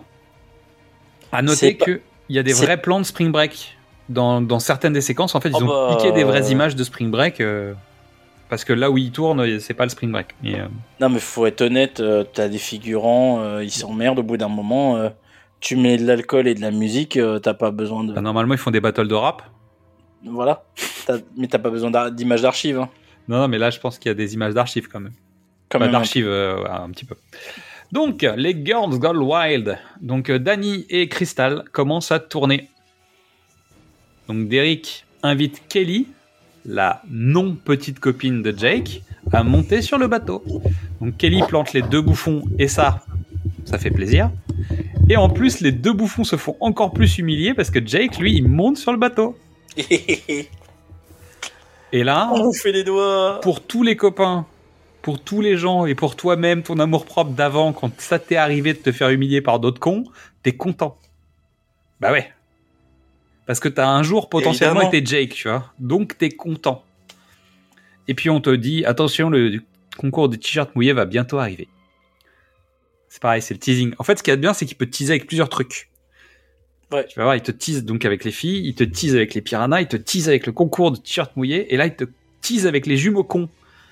Donc, tel Dupont et Dupont, Zayd et Laura se lancent sur le lac sans gilet, ni but réel, donc tu sais pas pourquoi ils vont sur le lac en fait. Parce qu'ils vont pas vraiment pêcher. Bah, en fait, ils, ils- juste, ils font chier les protagonistes et ils arrangent le réalisateur. Voilà, c'est euh, et le scénariste. C'est tout ce qu'ils font en fait. Euh, oui. C'est ouais, quoi Non mais c'est quoi le projet On leur dit passe la journée à la maison, fais discret, tu vois, reste tranquille, je te donne du blé. Et en fait, le frangin est parti et ils font bon, on va sur le lac. C'est des enfants qui vivent sur le lac, hein. Ils vivent Oui, dessus non, mais je suis tout le temps. Ils ont pas de Mais- gilet. Alors, tu veux, tu veux deux, deux vraies explications? Ouais. La première, c'est un hommage au premier, puisque euh, il- la menace, c'était le, le- c'était la colo. la colo, le corps d'été. c'est la colo, la colo. Je, je le dirai plus jamais autrement, je crois, malheureusement. Euh, le deuxième, mais alors vraiment avec une mauvaise foi absolue. Hein. C'est dire que ce qui se passe au niveau des étudiants, cette euh, perte de repères, cet alcool, machin, cette perte de repères, euh, on fait n'importe quoi, on boit, on, on fume, on baise. Euh, comment ça passait aux petits qui eux-mêmes euh, ne n'obéissent plus? Alors, on est d'accord que c'est en- c'est en-. C'est en c'est en papier carton, c'est Ah, en carton mâché à mon explication. Mais il y a, y a de ça, c'est-à-dire que si tu surveilles pas tes enfants, c'est la merde, Ah bah peu oui. importe l'âge. Laisse pas traîner ton fils. Laisse Tu veux pas qu'il glisse. bah oui. Ah bah oui, évidemment. Donc, bateau du vice. Champagne. Mais là, ce qui est bien, c'est qu'on est en train de se faire l'album euh, suprême de NTM, tu vois. C'était laisse- Chut, laisse, je l'avais prévu celle-là. Merde. Bon, on va Mais zoom bon. zoom zang sur le bateau, bateau, bateau. Non. Non, tu la, chose. tu la gardes. Bon, très bien. Non, non, c'est pas celle-là. Non, non, mais vas-y. re- mais t'es d'accord. Laisse pas traîner ton fils. Là, c'est, ma Benz, là, tu vois. N- Bateau du non, vice. Non, non, c'est pas la Benz. C'est la fièvre. Parce Ah, d'accord. Il faut le dire. Kelly Brock, elle est beaucoup plus bonne que la plus bonne de toutes nos copines. C'est vrai. Ah. Bon, champagne. Donc, Jake voit Kelly se faire vampiriser par Derek. Mais bon, euh, en fait, non, c'est juste à ce moment-là où, entre parenthèses, je me suis quand même mis. Non, mais le gars, il a. un- Avec un nom pareil, on, on cherche un peu la merde. Le mec s'appelle Derrick. Comment tu veux que ça fasse rêver personne, en fait? Me dis pas que les deux gus, ils savent pas ce que ça, ça veut dire en France, euh, Derrick. C'est des Français. Ah, Peut-être pas, tout simplement. Ouais. Bon, on est quand même dans le principe global de, des Manic Pixie Dream Girls, hein, puisque avec l'aspect wild en plus, c'est-à-dire qu'il n'y a pas ça euh, normalement. Mais en gros, ce qui se passe, c'est que Danny et Crystal nous font une chorégraphie de folie sous l'eau, nus en se faisant des bisous, etc. Le tout en relief et le tout à poil. Sur l'Acmé. Oui. Qui est un hommage. Ah, mais. Ah, mais c'est un vrai hommage. euh, Léo Delibes avait pas prévu ça quand il a composé. Oui, je sais. Mais toujours est-il que c'est un hommage. ah, mais c'est. C'est con, mais c'est beau. Ah bah, Parce que c'est c'est con et beau à la fois. Bah, bien sûr. C'est antinomique. Et comment tu peux euh, imaginer te dire Ouais, je pense que ça va passer pour un hommage quand même. Qu'est-ce que t'en penses? Non, mais tu vois, il y a un moment où en fait c'est tellement abusé. Bah, ça marche en fait. Pourquoi tu.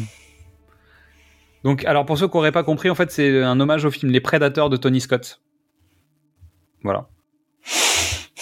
Mais bon. c'est une sorte d'hommage. C'est- un choix. Mais je trouve ça marrant. C'est-à-dire que c'est tellement décalé que bon bah voilà, c'est marrant quoi.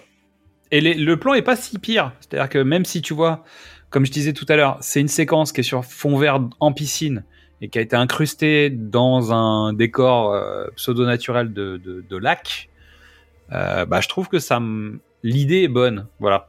Après, euh, c'est pas très joli, mais ça, ça, ça fonctionne. Bah ouais, mais tu. Alors, pour reparler un peu technique, comment ils ont fait? Il y a la caméra 3D, elle est derrière une vitre et les comédiennes sont dans la piscine. T'as pas le choix.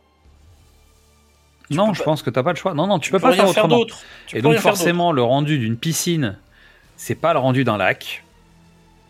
Tu vois le gigantisme, tu sens bien que les personnages sont incrustés dans un décor qui est trop grand. La luminosité n'est pas la même. Bah, je veux dire, il y a plein de problématiques qui sont liées à ça. Donc ça se voit.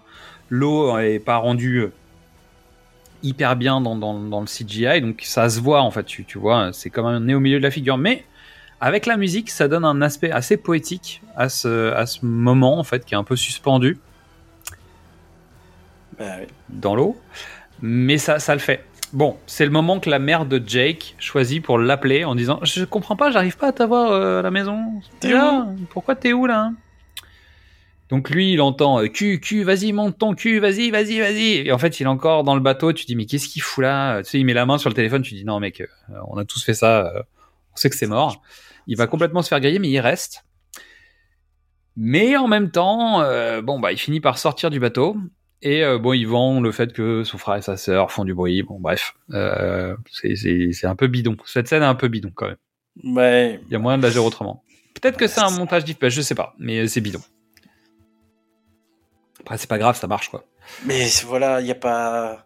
Les deux précédents sont pas pris la tête. Il y a un moment donné, tu peux aussi ne pas te prendre la tête. C'est clair. Donc, finit la conversation avec sa mère. Pendant, pendant ces différentes scènes, en fait, on voit Kelly, elle fait style, la meuf qui est pas intéressée. À un moment, elle est sur une espèce de bateau boué, euh, tu vois. Elle, elle- elle se met un peu à part, tu vois, c'est pas son truc. Ouais. Et d'un coup, il se rend compte qu'elle a disparu. Donc, il y a le bateau boué qui flotte, mais elle est plus là, en fait. Et là, il commence un peu à paniquer, donc il l'appelle, euh, il se dit qu'elle a dû, euh, tu vois, et il saute à l'eau. Et ça, c'est important. Parce que ça veut dire que le gars est croque. Ah, Ah bah, évidemment. Évidemment. Le mec risque sa vie, euh, tu vois, il, il a peur pour, euh, pour sa belle. Et là, c'est là que tu te rends compte que l'intervention des piranhas est vraiment à géométrie variable encore. hein. C'est pas, c'est pas très clair. hein. Tu sais pas où ils sont. T'as aucune géométrie de tête. T'as pas la géographie du lac. Tu sais qu'ils sont pas là où les autres font le spring break. A priori, ils sont pas là où le mec avait fait du jumping 5 minutes avant. Tu sais pas trop. Alors, C'est un grand lac. Hein. C'est aussi bordélique que le premier. Tout à fait. Chose que je ne sais pas, c'est peut-être dans les Ozarks. Ah. Bah ça, ouais, ça pourrait ressembler au Pour, coin. Oui, avoir, oui, je vois. pour avoir dévoré la série, Oui. il y a. Il y a ce genre d'ambiance. Et c'est un lac et c'est, c'est, oui, oui, oui, je vois. Tu vois ce que je veux dire? Ouais, ouais. Gé- Géologiquement, géographiquement, ça colle. Bah, de toute manière, quand Derek demande à Jake de lui trouver un endroit, en fait, il lui dit c'est où les bons spots pour qu'on soit tranquille pour faire ce qu'on a à faire? Donc, on reste dans le coin parce qu'on a besoin d'être l'attraction du spring break pendant le week-end. Et j'ai besoin d'aller filmer d'autres trucs ailleurs. Mais là, il faut qu'on arrive à s'isoler dans une sorte de crique à un endroit où on est un peu tranquille. Donc, ça veut dire que géographiquement parlant, il y a possibilité de le faire. Sachant que la maison de Jake est encore ailleurs, puisque les jumeaux euh, Casburn qu'on va retrouver se sont échoués comme deux cons. Mais les piranhas sont en train d'arriver de ce côté-là. Mais c'est plus, c'est plus rigolo comme ça. Oui, c'est ce qu'on appelle, tu sais, euh, il faut rappeler que il faut rappeler que la nature fait des erreurs et que parfois il faut qu'elle corrige son travail. C'est ça en fait. Donc le piranha guette au ras du sol. Alors ce qui est pareil, c'est de te demander à quelle hauteur d'eau le piranha peut évoluer aussi. Parce que là, il y a des moments, t'as l'impression qu'il lui reste genre, je sais pas, 20 cm de flotte. Mais c'est pas ça qui va attaquer la petite, c'est un tesson de bouteille. Voilà. Et voilà. Et bien évidemment, du sang dans l'eau. Bah, ça fait venir la bête. Et là, pour la Tout première fois, tu la vois en surgissement gros plan, méga vénère. Et elle a l'air bien rageuse quand même. Elle est bien, elle est bien. Et surtout, tu sais, elle arrête, elle t'attend et elle repart, tu vois. Genre, je t'ai vu, j'ai vu que tu m'avais vu, alors c'est bon, je peux y aller. Donc après le, le Wild Boat, on va sur le Nerdy Boat. Donc là, c'est C'est Novak et son équipe d'études. Donc son équipe d'études, c'est donc Dina Meyer et Ricardo Chavira. Parce qu'en fait, on va les voir 15 secondes, puis après, on va les voir sous l'eau. Donc ils souhaitent bosser en parallèle du sprint break. Et ça, c'est une très bonne idée. Et oui, Jamy. La science n'attend pas. C'est ça. Donc Paula et Sam sont lancés à l'eau. Ils découvrent une faille qui vient d'apparaître. D'où les piranhas. Donc tous les plans dans l'eau sont incrustés depuis une piscine. hein. Là aussi, c'est pareil. hein. c'est la même. bon. Donc pendant ma réflexion de fond, les plongeurs expérimentés sont perdus pour le central, c'est-à-dire on perd la, on perd la communication. En fait, tout ce qu'il faut pas arriver dans Alien, tu vois, c'est maintenant. Là, t'es Alien, tu vois, c'est plus. Ah ouais, Tu non, vois mais t'as- raison, t'as raison. Il y a un truc genre, euh, on a trouvé un œuf bizarre, c'est chelou, qu'est-ce que c'est? Mec, il fait, bah, je sais pas si ça s'ouvre et qu'il y a une espèce d'araignée, casse-toi. Et en fait, c'est la même scène. C'est le facehugger, là, tu vois. On n'est pas loin, on n'est pas, est loin. Alors, en fait, il y a des espèces de grappes avec des bébés piranha poissons vénères. Moi, Je la trouve vraiment intéressante cette idée de. Bah, cette caverne, elle est marrante en plus, tu vois, elle est gigantesque. Parce que vraiment, t'as une, une vraie ampleur sur le lieu dans lequel il se trouve, ce qui est intéressant. Parce que tu te dis, ok, il y avait une sorte de caverne enfermée, les mecs ils sont là depuis des millions d'années. Et il y a quand même de la reproduction des machins. nan. Bah, tu vois, tu, tu... Et puis en fait, ils ont pas bouffé depuis suffisamment longtemps pour être vénères, quoi, tu vois. Bah, ils sont autophages. Mais ouais, ils sont trop vénères, mais ça on le saura plus tard. Que c'est Doc qui va nous l'apprendre. Bon, il se trouve que dans cette caverne, bon, il y, a des- il y a des bébés, mais un bébé ça se nourrit, donc euh, voilà. Euh, mais j'ai noté d'ailleurs qu'il y a un plan où la caverne en elle-même, c'est une mâchoire géante. Oui. T'as vu ça avec les stalactites et les stalagmites Ouais, ouais. En fait, ils ont fait un truc qui a, l'air de ressembler à une mâchoire. Je trouve que la DA est marrante là-dessus. Donc Sam se fait mordre la main par quelque chose, sauf que c'est pas un quelque chose. C'est qu'il y a plein de quelque chose. Quelque chose. Et là, on est quasiment dans l'âge de glace, tu vois. Il y a une scène comme ça dans l'âge de glace, tu sais, où genre il tourne la tête et t'as que des piranhas. Vraiment, il y a une séquence Ah, comme ça dans le vu 2, celui-là. le 3, le 4, peu importe, mais je crois qu'il y a une scène un peu ouais. comme ça à un moment. Bon, il se fait démolir à vitesse grand V. Donc les bruitages, là, pour le coup, alors c'est moins fun que sur le, le Joe Dante, mais ça a un côté lame de couteau, tu sais, de, de, de katana, tu vois. Fait chouing, Ouais. chouing, tu vois. Ouais, ouais. Il y a un côté kitsch qui est assez mortel. Euh, Novak plongé à l'eau. Parce qu'il a compris qu'il y avait un truc qui allait pas. Parce que Paula, en fait, euh, a compris que Sam avait un problème, mais le temps qu'elle retrouve Sam, en fait, elle se retrouve surtout avec les piranhas. Et Novak va la chercher. Mais là, pour le coup, les piranhas, ils attaquent pas vraiment Novak. C'est vrai. C'est pour le suspense. Parce qu'en fait, il a un nom à la Hitchcock, alors on le laisse tranquille, tu vois. Mais non, mais. Non mais sont- que il l'attire alors qu'elle est quasiment en train de se faire encore manger et lui il se fait pas attaquer. Mais parce que t'as besoin du mec entier en fait pour les scènes d'après, hein, c'est tout. Non, mais Xad, on a déjà eu cette discussion. L'estomac d'un d'un piranha, c'est tout petit. Pour prendre, pour manger l'intégralité d'un corps humain, ça prend du temps à, digérer. Alors c'est pas nous qui avons eu cette conversation, c'est Karim et tu le sais bien en fait. Bah oui. Donc tu peux lui faire un coucou? Monsieur Tougui, bonjour, merci. Euh, ça fait euh, plusieurs jours que je pense profondément à vous. et à C'est votre- bizarre hein, en parlant et de à piranha. votre- à votre voix de stentor. Donc on vous passe un extrait du spectacle de Karim Tougui euh, sur scène qui parle des piranhas avec son papa. En, fin- en fin de programme ou... Non, on fait ça maintenant. On est chez nous. Allez, non vas-y. Bon allez. Alors, tous les rebeux vous diront hein, que le seul couscous qui vaille, c'est celui de leur mère ou de leur père, sauf que pour le mien, c'est vrai. Donc moi, ce jour-là, j'avais besoin d'une information vitale. J'avais besoin de la confirmation d'un truc que j'avais entendu dans la cour de récré. Donc mon père était dans sa cuisine, hein, il faisait son couscous, le royal, évidemment. Donc on est bien d'accord, mon père, quand on, quand on lui adresse la parole, l'idée c'est de commencer avec un verset du Coran et de pas finir sa phrase. C'est lui qui va la finir parce qu'il faut qu'il ait raison. Parce que s'il a pas raison, toi tu vas perdre un œil. Il te le dit d'ailleurs, baisse les yeux sinon il va t'arriver une bricole.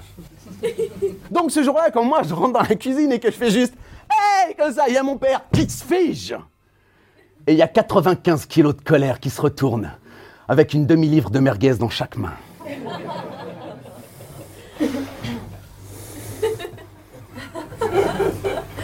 La seule question qui se pose, c'est combien de temps il va devoir marcher sur ma tête pour qu'elle soit tout à fait plate. Donc quand il avance sur moi, moi je crois qu'il marche, mais en fait il est en train de réduire mon espérance de vie. Et là où il se passe un miracle, c'est qu'alors que je devrais être de l'histoire ancienne au niveau de la vie, quand je lui balance Hey, c'est vrai qu'un piranha, ça peut manger un bœuf en 10 secondes Mon père bug. Karim, un piranha, c'est grand comme ça. Donc l'estomac d'un piranha, ça doit être grand comme ça. Un bœuf, ça fait pas loin d'une tonne. Manger, ça veut dire mettre dans son estomac. Pour mettre dans l'estomac, il faut qu'il y ait de la place dans l'estomac. Ça veut dire que quand l'estomac est plein, il faut évacuer le contenu de l'estomac. Pour que ton piranha mange ton bœuf, il faut donc que toute la viande que représente ce bœuf transite dans l'estomac du piranha. Comme l'estomac de ton piranha fait cette taille, tu imagines que c'est une opération que ton piranha va devoir reproduire très souvent. Si ton piranha doit manger ton bœuf en moins de 10 secondes, ça veut dire que la vitesse à laquelle il doit faire transiter cette viande va très certainement approcher celle de la lumière. Toute cette viande évacuée produit des frottements sur l'anus du piranha. Or, le frottement génère de la chaleur. Toute cette viande évacuée à la vitesse de la lumière de l'anus du piranha va faire monter la température de l'anus du piranha a une température avoisinant celle qu'on trouve à la surface du soleil. Donc, si un piranha pouvait effectivement manger un bœuf en moins de 10 secondes, on aurait déjà retrouvé ce piranha qui aurait été le premier piranha à reproduire dans son anus la réaction de la fission nucléaire et à être responsable du fait de la température de son anus de l'évaporation intégrale du fleuve Amazon. Donc je ne sais pas d'où tu tiens cette information, mais à mon avis c'est une grosse connerie. Et maintenant, tu sors de ma cuisine. Paula est en miettes. Je pense que voilà, c'est des rillettes de thon. Pas mal, pas mal. Ceci n'a aucun rapport avec Dina Meyer. On a compris. C'est- pas une vanne. C'est- voilà. Le plan, le plan, le plan des piranhas qui s'arrêtent, qui est, qui est un des meilleurs plans du film. c'est clair. C'est genre juste salut. Hey, ça va, t'es prêt ou pas? Maintenant. C'est, mais, je te dis, c'est une séquence qui est très alien pour le coup. non mais il y a, il y a, il y a, il y a un sens du rythme dans ce film. Ouais, il y a un sens du tempo, de- du fun, du, tempo, du, du, du clin d'œil. du contre, et aussi du contretemps du coup. Mais euh, c'est vraiment, c'est vraiment plaisant. Quoi. Ouais. Et on sent qu'ils se sont fait plaisir et c'est partagé. Et c'est pour ça que je, je le rapprocherais vraiment de, de Ser- des Serpents dans l'avion, qui est un film complètement con, euh, mais qui est con communicatif, qui a un côté euh, jouissif de je te fais un clin d'œil avant que la scène commence, alors qu'en fait tu sais pertinemment ce qui va se passer, mais tu sais qu'on va le faire, tu vois, c'est Oui. ça qu'on va faire. Et et je trouve qu'Aja arrive à faire ça à plein de moments, et en plus, il dépasse tes espérances. C'est-à-dire qu'il y a des moments, tu t'attends pas à ce qu'il ait le droit de faire des trucs. Il le fait quand même. Il en abuse et il en surabuse. Mais euh, tu- on en reparlera euh, plutôt On sur la fin du... Donc, on est sur le sexy boat. Yeah. Sexy. Je vais être obligé de mettre de l'électro euh, débile pendant tout, tout- tout le montage. Donc on continue à faire n'importe quoi sur le bateau. Ke- Kelly refuse de jouer. hein. Mais comme Jake ne cesse de dire que Kelly n'est pas vraiment sa petite amie, n'est pas du tout sa petite amie d'ailleurs, elle décide de passer les limites pour le provoquer. Mais Danny a tout compris. Eh L'entremetteuse. oui, elle, elle est maline. Eh bah oui, on va faire une tequila pif paf là, hein. c'est l'heure. Bon bah ça finit à pif paf pof parce que bon bah c'est Kelly qui est malade avec un bon effet de surgissement 3D je pense. Ça m'avait pas marqué. je Le vomi en pas de 3D souvenir. Non? Non, non, non. Sérieux? Non, Ah, si non. c'est pas le cas, mince. Non, non. J'en ai pas de souvenir, en tout cas. Donc elle joue l'entremetteuse pour une séquence de tequila paf mais sur le corps de Kelly. Donc Jake se dit ouais c'est bon je vais tenter ma chance. Parce que surtout tout le monde lui a dit oui et puis euh, il y a un regard échangé langoureux machin mais d'un seul coup elle elle a envie de dégueuler donc elle se lève et elle vomit au-dessus par de par dessus le bateau ce qui est quand même juste parfait parce que à nouveau c'est surprends-moi avec ce que j'attends quoi c'est euh, Exactement. c'est génial. La séquence suivante s'appelle Nom de Zeus. C'est-à-dire que grâce au poisson qu'on a récupéré sur le bateau qui était en train d'essayer de terminer euh, notre cher Paula, euh, on l'emmène au docteur Goodman, qui est le spécialiste du coin. Ben, Parce qu'en fait, on est d'accord que le gars, on sait pas qui c'est, on sait pas pourquoi ils vont le voir. Euh, il, il a des aquariums, voilà, c'est tout. c'est un spécialiste. euh, Du coin. C'est le pisciculteur. euh, Non, mais il y a toujours des, des centres de recherche Ah mais c'est sûr. militaires. Non mais c'est sûr. Et ce qui est génial, c'est que l'avantage, le docteur Goodman a en plus chez lui la représentation dessinée du piranha euh, préhistorique. Parce que évidemment, il a cette gravure parce qu'il est fan de piranha, tu, tu vois, Évidemment. de, de, fan, fan, fan, fan de, de piranha préhistorique. Depuis Jurassic Park, tu vois, ou un truc comme ça, j'en sais rien, mais euh, c'est parfait. Heureusement qu'il est là. Donc c'est un crack. euh, et là, on t'explique, et il t'explique que ce poisson, il est rapide, organisé, motivé et qu'il a la putain de dalle. Et ça, c'est bon. Je préférais le labyrinthe hein, du, du premier, mais Je suis d'accord, mais pour comme tu le mets dans la, dans la bande-annonce, mais comme c'est Doc, c'est Doc dans la bande-annonce, tu, tu, gagnes, tu gagnes 200 000 spectateurs, là, comme ça, d'un coup. Et surtout, tu, tu gagnes aussi la confiance du public. Doc a dit, le mec, il avait dit qu'on pouvait voyager dans le temps, c'est fait, ok? Donc maintenant, quoi qu'il dise, c'est d'accord. Donc la fête continue, beaucoup d'activités seins nus. Bah quand même, bah c'est en tout cas, je, je trouvais ça étonnant qu'on fa- soit au- capable de faire autant de choses seins nus. Mais bon, en même temps, on est ok. Hein. Euh, donc Jack, lui, commence à filmer et il tombe sur les jumeaux terribles à la caméra. Et oui, Enfin.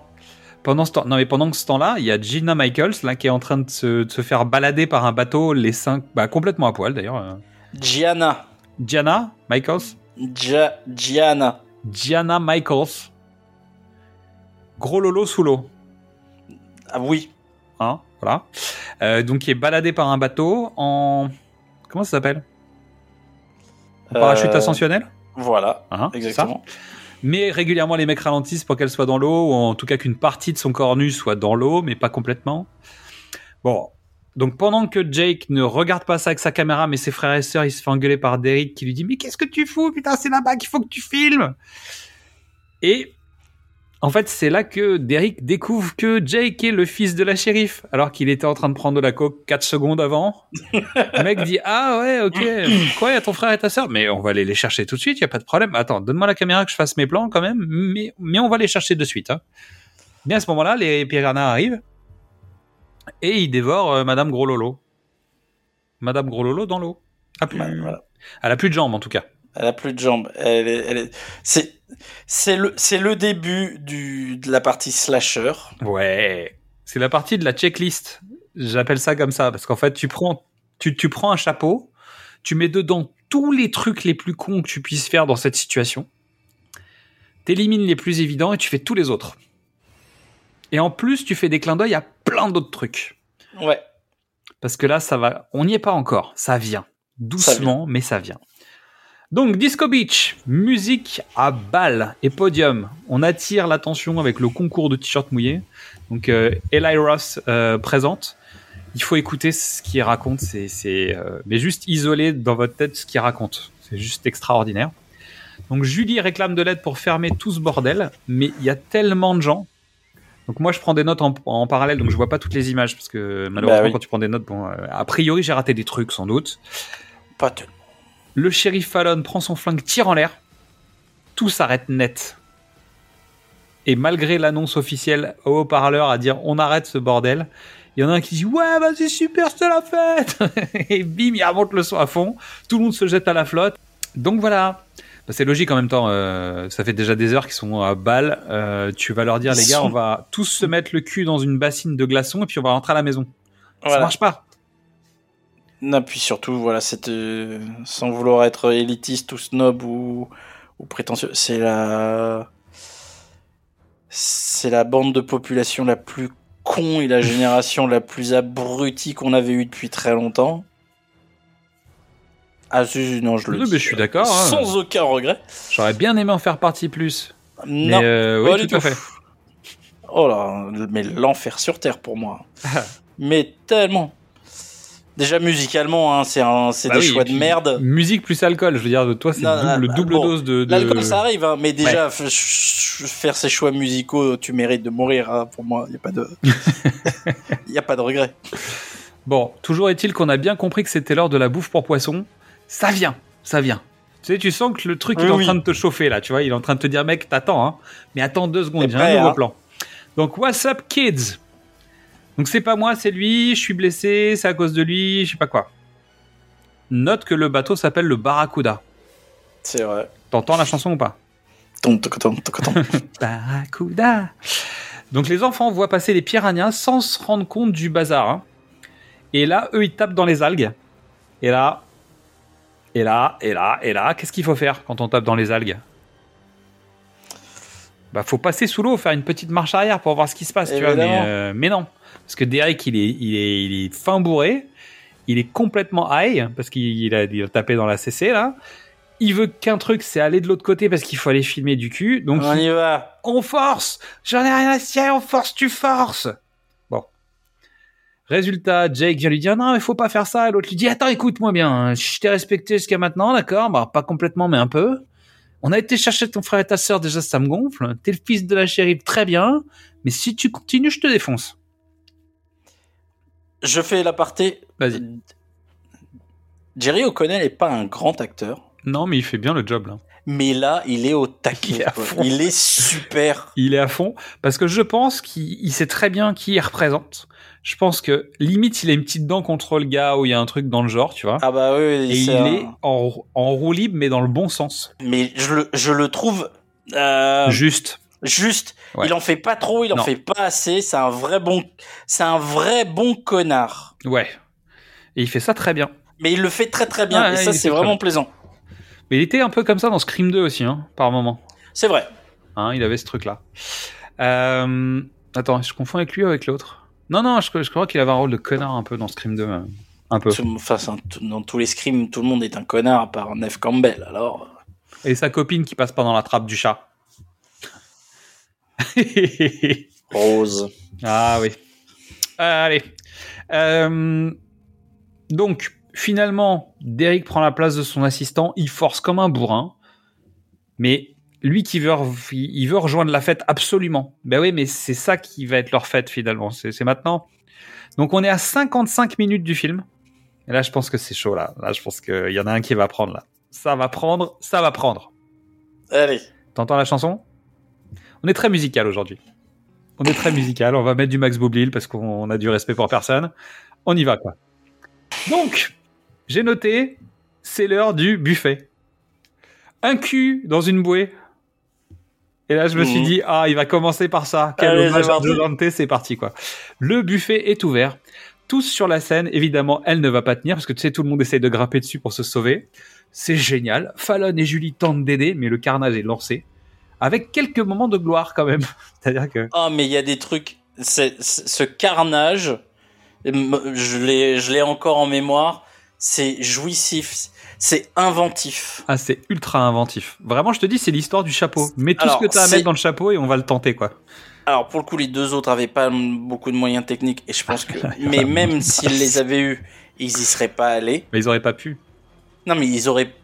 Enfin, Joe Dante, il fait un peu dans le dégueu, euh, mais. Ouais, mais c'est léger. Là, là, il y a de la Cameron, prothèse. il fait pas- il mal, fait pas dans le mal prothèse, quoi. Cameron ne fait pas dans le gore. Là, c'est du vrai, vrai gore. Je veux dire, il y a une scène de. Il y a une scène où intervient une hélice et des cheveux. Je l'ai toujours en tête. En fait, euh, Blade est venu tourner à ce moment-là pour le Bloodbath. Tu vois, ils ont pris les extraits. Mais, mais- il non, mais je crois, scène. je crois qu'il y a, il y a, enfin, il y a jamais eu autant de litres de faux sang qui a été utilisé sur un film à, ce- à cette époque. C'est Je pas te possible. donnerai des chiffres après là-dessus. Donc ceux qui pensaient en sortir vivants retombent à l'eau. Ça c'est génial. Ah c'est. Donc c'est un Titanic version MTV. Ouais. Jusqu'à ce que la scène tombe, il y a un câblage qui part, qui découpe une nana en deux. Donc c'est Ashlyn Brooke, qui est, qui est donc une actrice de film pour adultes, qui a juste le temps que son bikini tombe, elle a, elle a les seins à l'air, et en fait d'un seul coup son corps se découpe en deux parties et elle tombe. Et ça c'est destination finale, tu vois. On est dans le Ah, délire mais- de destination finale à mort, avec sa copine flinguée. Novak lui il prend le jet ski pour tenter quelque chose. Quelque chose. Que le mec prend quelqu'un dans l'eau, l'emmène, je sais pas, 8 mètres plus loin en disant nage jusqu'à la berge. Je dis mais pourquoi tu fais ça? Dépose-le. Pourquoi tu l'emmènes pas au bout? Là, il, il devient un héros. tu vois, c'est- il faut une figure masculine euh, positive. Ouais, ouais, ouais. Parce qu'il y a eu quand même que des merdes jusqu'à présent. hein. C'est clair. Et là, tout d'un coup, il y a. Faut, Le mec il faut se de la- reprend quoi. il faut de la testostérone euh, Ouais. dans Les- le bon sens. Gentil testostérone comme. Oui, on est d'accord. Mais non, mais euh, le physique de Grimes euh, bah oui, c'est ça. évoque la, té- voir voir les stéroïdes. Peut-être même pas, je blague. hein. Le physique de Grimes.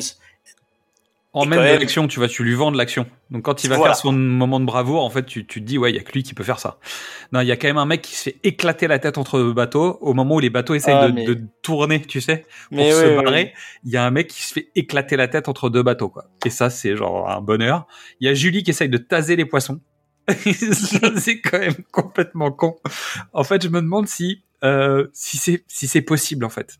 Alors, il y a tellement de poissons que peut-être que tu peux en shooter un, mais la question c'est est-ce que tu, est-ce que vraiment tu, ça, ça sert à quelque chose? Euh, tout dépend du voltage, mais oui. Ouais, ça peut. Parce que c'est une, c'est une technique de pêche interdite. Ah, bien joué, au taser. Alors pas au taser, mais à l'électricité.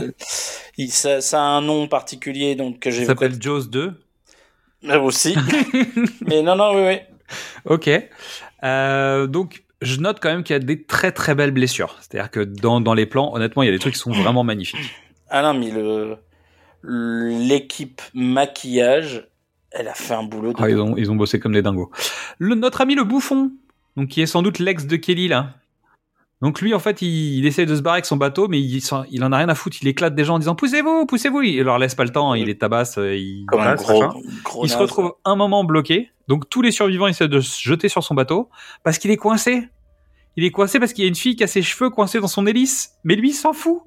Et il accélère. Ah ouais. Honnêtement, il lui fait du sale. Il lui fait un truc sale. Il Non, lui scalpe la tête C'est la point scène du film pour moi. la peau de son visage s'arrache au passage. Ah, du- du- Ah, mais c'est, mais cette scène me reste encore en tête. Quand Elle est t'as- géniale. c'est toi, c'est toi qui as proposé Piranha. Ouais. Tu as prononcé le mot Piranha. Et t'as vu cette scène. C'est la première chose qui m'est venue à l'esprit. Donc là, on, a, on vient de passer 6 minutes de grand kiff, 6 minutes de massacre. C'est-à-dire que ça vaut le, le- la, la- la bonne partie de Titanic de James Cameron, tu vois. Qui est impressionnante, hein, je veux dire, euh, on, peut, on peut reconnaître au maître euh, ce qu'il Ah faut, bah. tu vois. Mais là, 6 minutes, et encore, je l'ai vu à la télé. Je pense qu'au Cinoche, dans une bonne salle avec les bonnes personnes, On c'est était, l'éclate. On était mort de rire. Mort de rire et en même temps de, de- de- parce que c'était, euh, mais c'était un film de, c'était, c'est pas un film de potes, c'est un film de bande. Donc t'avais, t'as des, t'avais les filles aussi. Et Ouais. alors les, les, les, les cris de dégoût, de machin, et tout le monde fait ah ah ah, ah, ah. c'était, c'était, c'était la bombe dans, dans le cinéma. Génial. Allez, Barracuda Donc Derek force toujours, hein, mais ça bouge à nouveau, mais le rocher va leur être fatal. Bah oui. Et l'eau rentre dans la cabine. Kelly s'est assommée. Derek tombe à l'eau et Crystal aussi. Crystal clear. Nice. Nice, good vibes. Et Derek va la limite la pousser, tu sais, genre va, va, va te faire manger. Derek et lui, il se fait attaquer par les piranhas. Donc il essaye de sortir et machin, et ça se passe pas tout à fait bien. Ils arrivent à le sortir. Ils le posent sur le bateau. Et, en fait, Jerry O'Connell est incrusté dans l'avant du bateau. Ça se voit. hein. C'est-à-dire qu'il y a Un juste peu, des jambes en plastoc dégueulasses. Ça se voit bien parce que l'angle il est vraiment dégueu. Euh, mais surtout, il s'est fait bouffer la tub. Ça, je te raconte pas, mais mais mais les dans la salle, les gens étaient morts de rire. Alors, ce qui se passe, C'est le bout du bout là. Tu vois Ouais, dans l'outrance. dans- c'est pas encore ça parce qu'en fait, là, il te dit juste, je me suis fait bouffer la tub. C'est tout. C'est-à-dire que t'as rien de plus. Donc tu dis, ok, c'est Oui. glauque parce qu'en fait, euh, tu l'annonces, quoi. Mais bon, pour ceux qui verront euh, le Piranha 3 WD, euh, vous verrez que ça peut être pire. Euh, mais là, les piranhas sont dans le bateau. Donc Jake est désemparé, il sait pas trop quoi faire. Donc ils te mettent sur autre chose, tu vois. Et en fait, tu reviens sous l'eau. T'as des plans, des nichons en silicone de cristal, déjà, qui flottent et qui repartent vers le haut. Ça, Déjà, bonne vanne. on est d'accord. Hein. Bah, bonne vanne. euh, Impeccable. J'avais vu ça dans quoi? C'est régulièrement les, les, les, les, seins en silicone me font marrer pour plein de raisons. Je crois que c'était dans euh, Hypertension, je crois, où il y a une scène dans un strip club, il y a une nana qui se fait tirer dessus et en fait euh, elle pisse, elle pisse pas du sang, elle pisse du silicone. Ça m'avait fait marrer en fait euh, l'idée, tu sais, de dire Ouais. en fait la fille ne, ne pisse pas le sang, c'est silicone qui coule, par exemple. Euh, donc, là, les- les mecs s'éclatent souvent avec ce genre de bêtises là. tout ce qui reste de cristal, oui, c'est les. C'est- faux C'est seins. les deux trucs qui remontent. Et d'un seul coup, bam, gros stub. Mais genre en plein écran quoi. Et surtout surgissement 3D, c'est sûr. Grosse bite. Et là tu fais what? Et le temps que tu focalises dessus et que tu dises non non mais ils ont vraiment fait ça, c'est vraiment une bite qu'on voit là. T'as un piranha qui arrive, un deuxième qui arrive qui commence à se battre pour le morceau de stub, tu vois. Il y en a un qui se barre avec. Et là, tu sais, t'es encore choqué de ce que tu viens de voir. Et le premier piranha, celui qui l'a chopé, revient et recrache un morceau dans ta gueule de, de tub. Voilà. Et c'est le choc. C'est Euh, le choc le total. Parce que t'as- là, t'as as franchi toutes les barrières, tu respectes plus personne. Et en même temps, c'est tellement jouissif de te dire, les mecs ont été jusqu'au bout, ils s'en foutent complètement.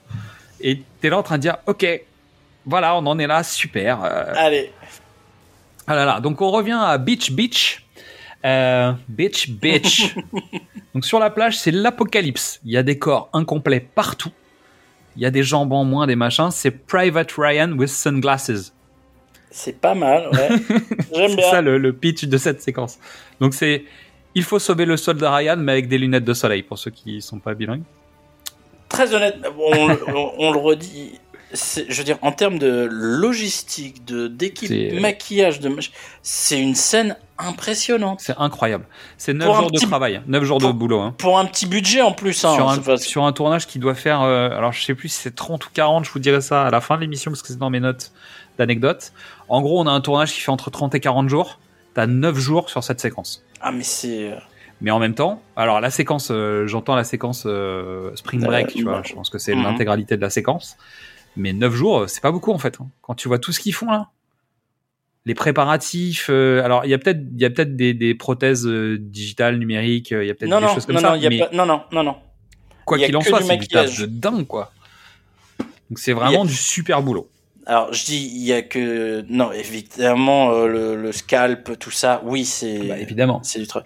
Mais euh, l'after. Enfin, la- l'après l'après massacre, sur la scène, là, sur le bord de la plage. Non, non, c'est que des. Que des gens maquillés, quoi. Donc pendant ce temps-là, Ving Rhames, il est toujours avec son fusil à pompe. en train d'essayer de défoncer tout ce qu'il peut parce qu'en fait c'est vraiment des nuées en, entières de, de c'est des sauterelles euh, le machin tellement Bah ils, oui. ils sont nombreux et donc il a plus de balles donc il prend quoi? Une hélice de bateau tu vois Et un moteur mortel. à hélice et là il, il défonce les trucs comme si c'était une tronçonneuse et ça bah ça c'est ça c'est gigantesque tu vois c'est Hommage. bah évidemment, mais ça marche quoi, tu vois. Ça marche dans Evil Dead, ça marche dans tout. C'est-à-dire que dès que tu commences à faire tronçonneuse machin, ça marche. Quoi. Alors, moi, moi j'y vois pas. Un peu peut-être Evil Dead, bah non, c'est Brain Dead. Mais c'est Branded. Bah oui, Peter bien sûr. Jackson. Ah bah évidemment. hein. Mais qui alors là pour le coup est mais, Mais en version, mais- en version méga trash quoi. Après, c'est hors champ, c'est-à-dire qu'en plus t'as une espèce de, de point de vue depuis les piranhas, donc euh, non, ça, ça- va. non tu mais vois. on est d'accord, mais c'est une, je veux dire, la, la scène n'est pas à la hauteur de celle de Peter Jackson. Non, est- mais là, mais justement, en fait, il choisit de pas te montrer, de, de voilà, de de- d'être dans un autre point de vue. Et en fait, Ving Rhames n'arrive pas à s'en sortir, donc tu sens que les poissons l'attaquent et machin. Et en fait, c'est son moment de gloire, quoi. Mais c'est un grand kiff. Bon, ça se calme un peu. Ça se calme un peu là. Après, bon, on va rentrer dans l'histoire. C'est moins rigolo, mais le climax est passé, quoi. Mais ils vont être capables de t'en refaire deux autres encore, Ouais. voire trois autres alors que tu sors quand même d'un moment de, de, de kiff de dingue, ils arrivent à te remettre deux ou trois moments de tension qui arrivent juste après. Donc Jake appelle sa mère, qui a pas que ça à foutre, mais qui a toujours son téléphone en état. Je sais pas comment elle fait. On n'est pas dans une époque où les téléphones portables peuvent aller dans l'eau, hein. je rappelle. Oui. Alors, vu ce qui vient de se passer, je vois même pas comment sa mère a encore son téléphone. Bref. Donc Jake prévient sa mère qu'il faut venir les chercher. Et sa mère dit, ok, no problem. Et là, c'est, tu Bah vois, t'es ouais. Steve, tu vois, dans, dans, dans Piranha 2, tu vois. c'est genre, j'en ai rien à foutre, euh, bah, l'hélicoptère, je m'en fous. Je- Donc Nova, Je vais qui sur- est toujours son jet ski, et il la retrouve. Et à cheval, bah, à cheval euh, du jet ski, ils vont aller chercher les enfants. Bah oui, peu ça, pourquoi pas. hein. Bon. Donc, ils se retrouvent très rapidement, très très trop rapidement sans doute. Ils tendent une corde entre le bateau qui est en train de couler et le bateau jet ski, euh, bah, le bateau, euh, le bateau à moteur rapide euh, avec lequel ils sont venus. Donc bien tendu pour pas que ça descende trop, quoi. Donc les poissons sont là et vraiment c'est des gros. Ils sautent et tout, ils ont trop la dalle, quoi. Donc on demande à Danny d'aller euh, d'aller sur la corde. De- les enfants vont sur la corde, mais en fait comme Kelly est dans la merde, dans la Jake veut pas partir. Julie lui dit si si en fait euh, bon bah c'est pas vraiment ta meuf donc on va pas tu vois. Tu vas arrêter. On va la laisser dans le bateau tranquillou tu vois. Et Jake il veut pas lâcher l'affaire. Donc sa mère est obligée de venir. Ensuite elle s'occupe des enfants. Bon bref on sent qu'il y a un petit peu de tension familiale. Donc c'est Danny qui passe la première avec Laura et Zane euh, au cul et les poissons sautent et ils, ils attrapent Danny et tu te dis non mais c'est pas possible elle va s'en sortir tu vois Bah on l'espère. bah ouais, c'est Cliffhanger, c'est le début de Cliffhanger. Tu vois Puis tu, tu penses qu'elle va s'en sortir parce qu'elle mérite de, de, de s'en sortir. Mais en fait, bon, bah, il la bouffe à petit feu et elle finit par tomber à la flotte. Et les enfants doivent continuer. Ne regardez pas, les enfants. Je sais qu'on va payer un psychologue pendant quelques années, mais c'est comme ça. Avancez. Mais c'est important aussi. S'arrêter, c'est mourir, les enfants. Voilà. Ah là là. Mais le matos tient pas bien sur le bateau, tu vois, ça croit, on te fait un petit coup de flip, etc. Donc Julie, elle est tombée à l'eau, mais heureusement, Novak est vif, tu vois. Il a remis le moteur. Bon, Jake a compris. il va aller chercher Kelly. Donc Derek nous fait un dernier jump scare, tu sais, vraiment euh, des familles sous la, sous la Ah, couette. Il est sous son plaid, le mec il fait... Je suis toujours vivant. Ah. Donc Kelly, elle se bat contre les poissons dans la cuisine comme elle peut, c'est-à-dire elle met des coups de poêle à frire et tout ça, un truc de dingue. Et Jake va la sortir de là. Donc en fait, bon, pour faire simple, il va prendre Derek, il va le balancer à la flotte. Ça, les piranhas vont se jeter sur lui en mode appât. Pendant ce temps-là, lui, il peut passer dans l'eau pour aller jusqu'à jusqu'à Kelly avec un fil d'Ariane. Son idée, c'est de se faire tracter par le bateau pour les faire sortir. Chose qu'on a déjà vue, puisque c'est le premier piranha. Ben oui, mais est-ce qu'ils vont compter jusqu'à 100 Non, a priori, on n'a pas compté jusqu'à 100. Mais Jake, lui, il veut faire l'explosion de Piranha 2 en même temps. Donc, il va allumer le gaz dans le bateau. C'est pas Normal. bête. Et il va prendre une fusée d'alarme pour euh, tout faire péter. Voilà, logique. Parce que c'est comme ça qu'il va détruire l'intégralité des vilains piranhas. Parce qu'ils sont tous là. Le choc. Ou pas. Le choc. Ah L'onde oui, de le- choc. L'onde de choc qui, va, qui, qui a tué la Dans mère de, de Christopher et la- l'ex-femme de Steve. Dans. Piranha 2, hein Anne. Bref. Alors que l'autre bateau doit démarrer, forcément ça merde. Ça c'est normal, hein c'est comme ça dans les films. L'explosion va être sauvage, ça finit par démarrer et kaboum Ça explose. Et là il y a plein de morts. hein. Mais eux ils sont sauvés, Yahoo, tout le monde est content. Toutes les saloperies remontent à la surface, donc ça y est, on les a eu ces salauds. Et le docteur Goodman appelle. Marty faut que je te dise quelque chose.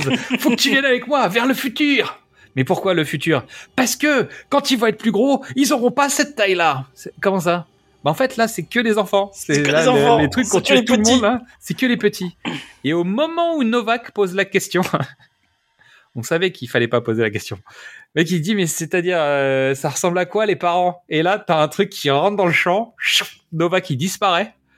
Tu vois juste la forme, t'as pas le temps de le voir le poisson Euh, ouais. mais t'as un truc genre le mec se fait faucher quoi par une espèce de, De- je sais de- pas une otarie tu vois un, un truc qui ressemble à une otarie le mec se fait faucher et là genre ah et générique fin du film Belle fin.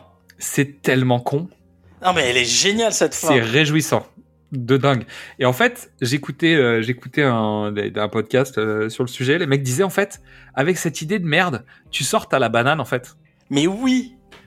quel- quoi tu restes pour le générique ou pas, en fait, tu sors, t'es content, tu vois, t'as la, t'as la pêche, t'es heureux, tu vois. Et, et en fait, bah, c'est, c'est, non, c'est un truc, c'est un truc de sale gosse.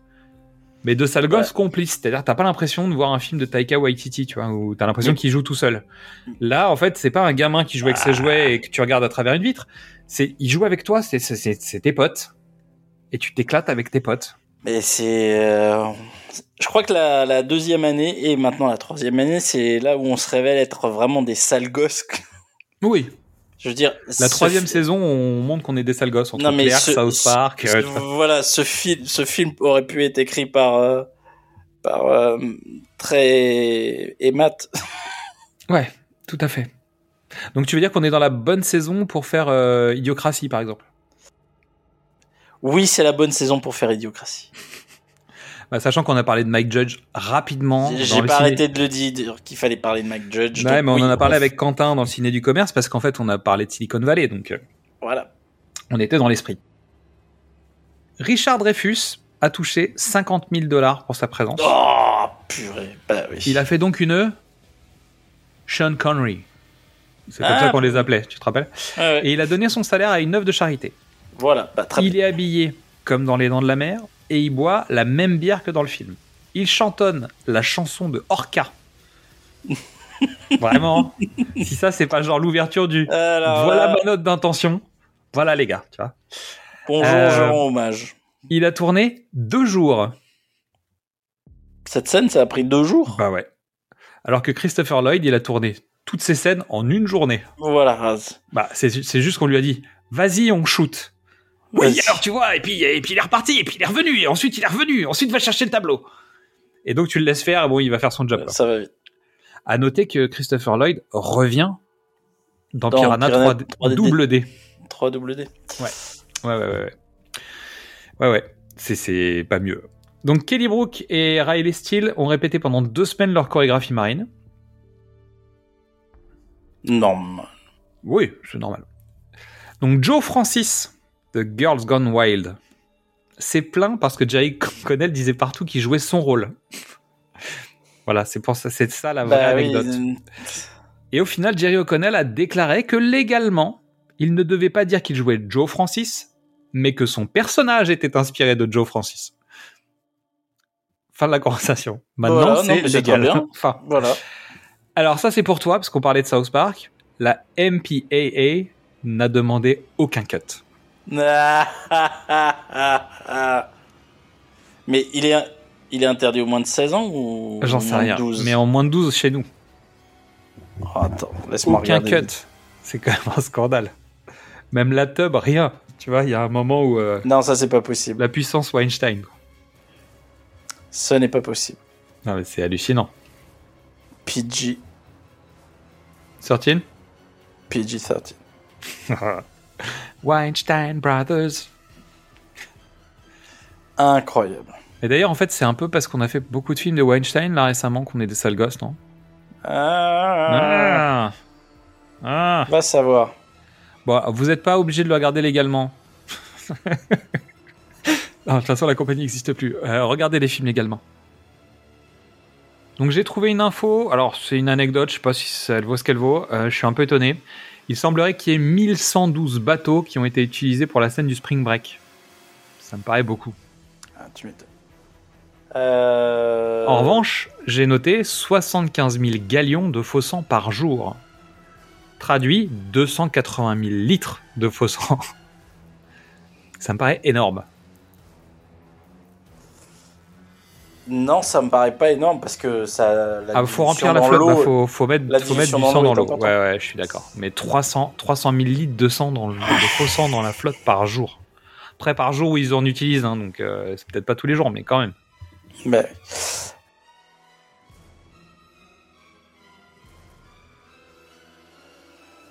Euh, la cer- les certifications. Tu disais la MPA a demandé aucune coupe. C'est normal puisque c'est un R-rated aux États-Unis. Ok, donc ça c'est normal, très bien. Euh, interdit au moins de 18 ans en, en Angleterre, 15 ans en Suède, 16 ans en Espagne, euh, 16 ans aux Pays-Bas, en Irlande, en Grèce. Il n'y a que la France. Hein, Oh, c'est un moins de interdit 12. au moins de 12 ans. Bah oui, c'est normal, parce que nous les nichons, c'est pas interdit. Mais non, mais c'est juste. Non, c'est juste qu'on on est plus intelligent que ça. Tout le monde sait pertinemment que t'emmènes pas un môme de 12 ans voir ce film. Ah Ah ouais, c'est pas bête. Ah ouais, ouais, ouais. ouais je suis pas Et sûr que... que- ça dure avec le temps, mais. Et euh, que, et et que, y a aucun môme de 12 ans qui a envie d'aller voir Piranha 3D. Ouais, c'est possible. Bah, sauf nous quand on avait 12 ans, quoi. Mais même pas. Non, j'étais un peu jeune. Euh, Michaels, donc, qui est revenu en, est, est venu sur, est venue en remplacement de dernière minute. C'est Natasha Nice qui devait jouer le rôle, mais elle a été arrêtée, euh, arrêtée, arrêtée par la police, hein, sur un autre tournage. D'accord. Je, ne- je ne connais pas Natasha Nice. Moi non plus, mais je trouvais l'anecdote rigolote d'imaginer qu'en fait une actrice bon, qui doit avoir le physique Ah, d'accord, oui, d'accord. une- identique, en fait, a été arrêtée par les flics. C'est pour ça qu'elle n'est pas sur le tournage. Donc le film est tourné sur le lac Havasu, dans l'Arizona. T'es pas dans les, Ah, pas dans les c'est Ozarks. pas les Ozarks. Donc c'est un spot de spring break pour de vrai. Euh, le, Victoria, le, le Lake Victoria sert uniquement de nom fictionnel. Et euh, comme je disais tout à l'heure, le film contient des vrais plans du spring break. Voilà. Donc Eli Ross, il a eu des problèmes aux yeux. Parce qu'en fait, il avait pas mis de crème solaire ni de, Ah, bah, de lunettes. bravo. Et en fait, la sueur, etc., lui ont abîmé les yeux. Ce qui veut dire que dès sa première journée de tournage, il était Il emmerdé était- après. Il était cramé. Il était cramé. À savoir que la température était ultra élevée sur le set, contrairement, bah, c'est l'Arizona, donc euh, Arizona, Ça se voit. Mais il fait particulièrement très très chaud au moment où il tourne. Voilà. Et donc la durée du tournage, comme je disais tout à l'heure, euh, c'est 42 jours, dont 9 jours sur les, euh, on va dire les, les 10 minutes de spring break euh, massif Sur le, sur le, le spring festin. break. Le massacre du spring break, en fait, a priori, c'est 9 jours. Et il est indiqué qu'Alexandre Raja a casté tous les participants du spring break. Mais Le bordel. Ouais, c'est. Ouais. Hein. T'es d'accord avec moi Si, mais ça va vite. Si, quoi. sur des photos, quoi. Voilà. Oui, oui, oui, toi, non, oui, oui, oui, oui, non, oui, oui, non, oui. Euh, le Barracuda, ils en ont construit trois modèles différents. Celui qui est fonctionnel, celui qui est coincé, celui qui coule. Bah voilà. Je pense à peu près. Bien. Mais je suis étonné parce que c'est pas tant que ça. Parce qu'en fait, ils ont, Mais- a priori, ils ont peut-être pas de spare, tu vois. Je veux dire, il y a pas de. c'est un petit budget, c'est un petit budget. Bah oui, tout, tout à l'ar- fait. tout l'argent est dans la grande scène. Ouais, Non, tout mais à fait. l'air de rien, hein, c'est, il se passe pas grand. Comme les deux autres, euh, il n'y a pas grand chose. Décor naturel. euh, Quasiment unité de temps, de lieu, à peu près. Bah, c'est comme dans le Joe Dante, il y a cinq décors. En Voilà. gros. N'y a pas besoin de plus, il y a quelques décors prétextes, euh, la maison, euh, tu vois, des trucs qui servent à rien en fait. Mais en gros, t'as trois gros décors et basta quoi. Dont le Spring Break, donc tu mets tout ton budget dessus. Euh, alors, mon avis sur le film, est-ce qu'il y a, a- c'est un, non, mais en fait, je crois qu'on, l'avis sur le film, en tout cas le mien, je crois qu'on a à peu près tout dit en fait. Moi, je voudrais. On n'a pas assez évoqué. Je trouve qu'Elisabeth Chou, qui est quand même une super comédienne, qui, qui a eu une carrière bizarre, euh, je sais pas pourquoi, je comprends pas. Le sein. Euh, Peut-être. Non, mais c'est- c'est- ce film a tué, a tué Val Kilmer et Elisabeth Chou. T'as raison. Mm. Puis après, elle a Puis, fait euh. C'était pas mieux non plus. Puis après, elle a bossé avec euh, Weinstein, donc. euh, euh, Non, potentiellement. hein? Bah, en fait, si t'en crois, euh, si t'en crois le- les histoires à Weinstein, euh, oui, ça peut être ça la raison en fait. C'est Voilà. qu'elle a pas voulu et que en fait ils l'ont, ils l'ont tricard. Euh, mais je trouve que dans le film, euh, il y a une vraie présence, il y a une, solidité. C'est genre Linda Hamilton. euh, En moins badass, mais elle est là. C'est-à-dire qu'en fait, elle, est, elle joue le truc, alors que quand même, honnêtement, euh, le rôle, tu vois, c'est le quand, même rôle, c'est un rôle de merde. c'est même la shérif qui tire au taser sur des poissons, quoi. Mais Voilà, mais malgré tout, la mère de famille, elle le fait. La shérif respectable, elle le fait. La meuf inquiète, euh, type Final Girl d'un film d'horreur, elle le fait à peu près. Alors c'est peut-être là-dessus où il joue le moins quand même dans l'ensemble, mais parce que le, le film ne demande pas à ce qu'elle le fasse. oui. Ensuite, les séquences d'action, elle est dedans. Euh, les séquences un peu stress, elle est là. Euh, tu vois, tout, tout ça, elle le fait. Et donc, résultat, c'est un personnage qui est relativement complexe, en tout cas dans son utilisation à l'intérieur de l'histoire. Pas forcément elle, elle est pas complexe. euh, C'est juste qu'elle a plusieurs casquettes dans la vie. Elle est shérif, elle va se retrouver dans Bah, la merde. c'est la seule représentante de l'ordre et de la loi sur place. Elle est mère de famille. Bah, tu vois, je veux dire, elle a- c'est cette complexité aussi là. Et ils en, ils en font quelque chose d'assez intéressant. Donc on est bien d'accord qu'il est pas si misogyne que ça le film. Si, euh, Oui, non, complètement, mais c'était la blague dans- de, de tu vois, merde. Mais je suis d'accord. avec ta, ta, ta- en tout cas, une de tes analyses possibles, c'est de dire, regardez euh, le contexte de l'époque, c'est quand même, vous êtes complètement con, euh, c'est ridicule, et t'as quand même quelques personnages féminins qui existent.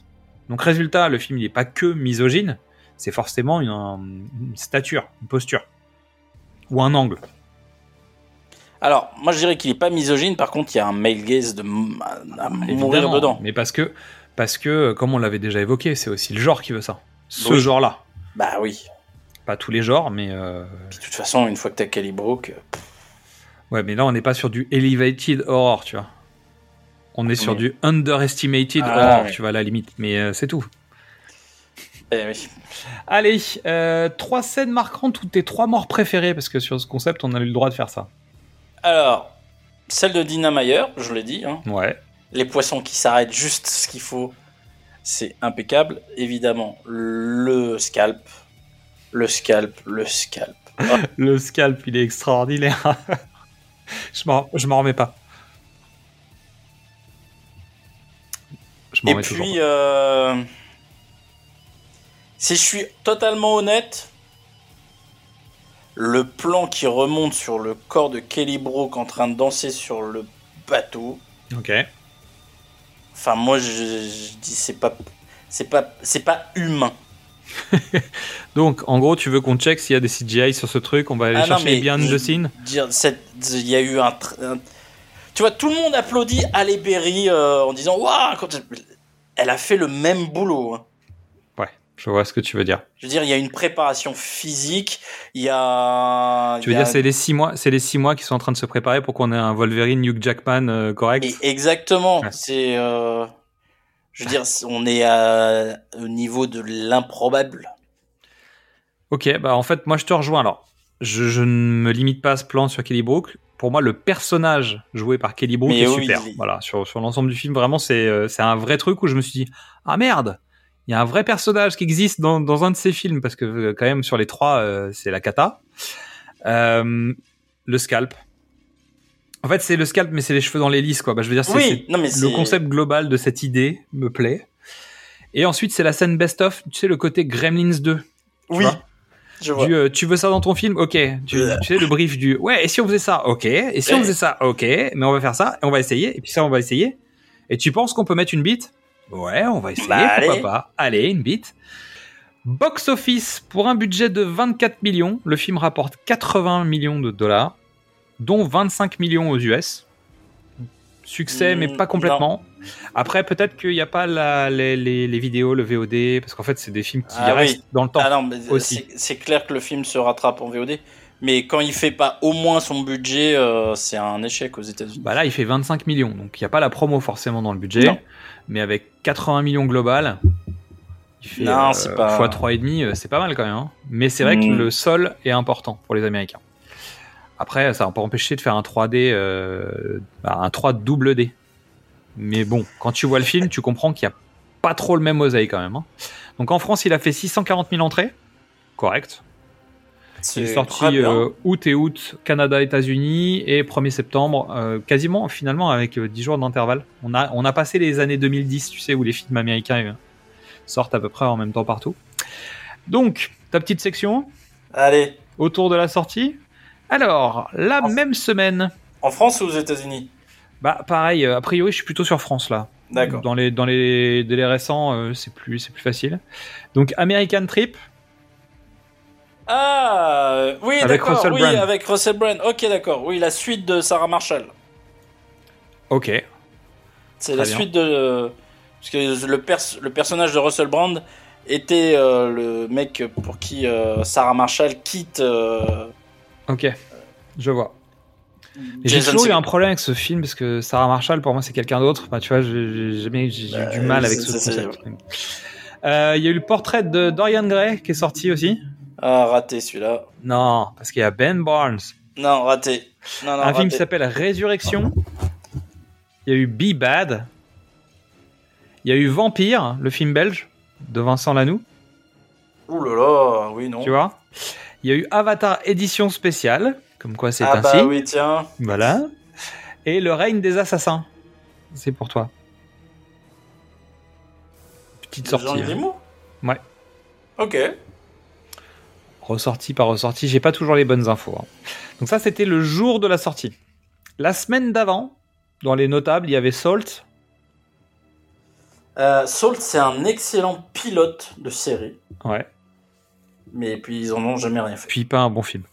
Euh, et le bruit des glaçons de Blier, Oh non. qui a rien à voir avec euh, là, parce qu'on. Bah oui, non, maintenant. Hein Et la semaine d'après, il y avait Abattoir 5, Oui. Copain pour toujours, de Adam Sandler, Ouais. et Des hommes et des dieux, de Xavier Beauvois. Oh, punaise. Autre ambiance. Oh, le grand écart. Bah non, mais il y avait des hommes et des saints juste avant, Ah et bah des ouais, hommes et des dieux juste la semaine d'après, tu vois, c'est euh, c'est ça le rapport. Voilà. J'ai trouvé les, les sorties américaines. Allez, vas-y. Euh, le week-end précédent, Aux États-Unis donc aux États-Unis. Vas-y, refais. euh, le week-end précédent aux États-Unis, Expandables Oh. Même salle. et Scott Pilgrim, qui a pas marché non plus. Non. Alors, par contre, c'est une preuve que c'était c'était pas un bon été aux États-Unis. Mais Est-ce est-ce que Scott Pilgrim, bah, on a déjà évoqué les sujets, hein, mais est-ce que Scott Pilgrim est un film grand public Non. Nous, on sait qu'il l'est potentiellement. non, c'est un film Hmm. générationnel. Mais bon, C'est un- film culte. Non, mais c'est un film générationnel. Oui, mais tu vois qu'il y a l'aspect culte du on doit le découvrir en- dans un deuxième temps. Et, euh, Oui. Donc, bon. Expandables, je pense que c'est le même public. Pour le coup, euh, Ah filles bah, en moins euh, peut-être. Et encore, c'est même pas sûr. Les filles en moins sans doute. Aux États-Unis, les filles vont pas voir Piranha. Ah ouais? Non. C'est vraiment que les potes? C'est un, il est R-rated, donc. euh, Ouais, bah, je sais pas. Souvent, en fait, les films d'horreur, euh, comme les gros films vénères de baston, en fait, il y a pas mal de couples. Oui, mais bon, je. Je sais pas. Mais chez nous, en tout cas. Ok. Entre parenthèses, dans la bande-annonce, tu vois Kelly Brock, il n'y a aucune nana qui dit Oui, Moi, alors- je vais aller voir la meuf là. oui, je vais t'accompagner euh, dans une salle de cinéma pour que tu vois cette fille en bikini. Ça n'existe pas dans la vraie vie. C'est vrai. Euh, donc, est sorti plus tard euh, Piranha 3 Double D, bon, je pense qu'on l'a suffisamment dit, qui est donc la suite directe de Piranha 3D, avec bah, une citation. En fait, c'est vraiment la suite. C'est l'histoire de Maddie qui est de retour dans le parc aquatique qu'elle possède avec son beau-père, et elle découvre que ce dernier a remplacé les maîtres nageurs par des stripteaseuses. Lors d'une fête organisée au parc, donc la, la soirée de lancement du nouveau parc, Maddie découvre que des piranhas rôdent dans les canalisations.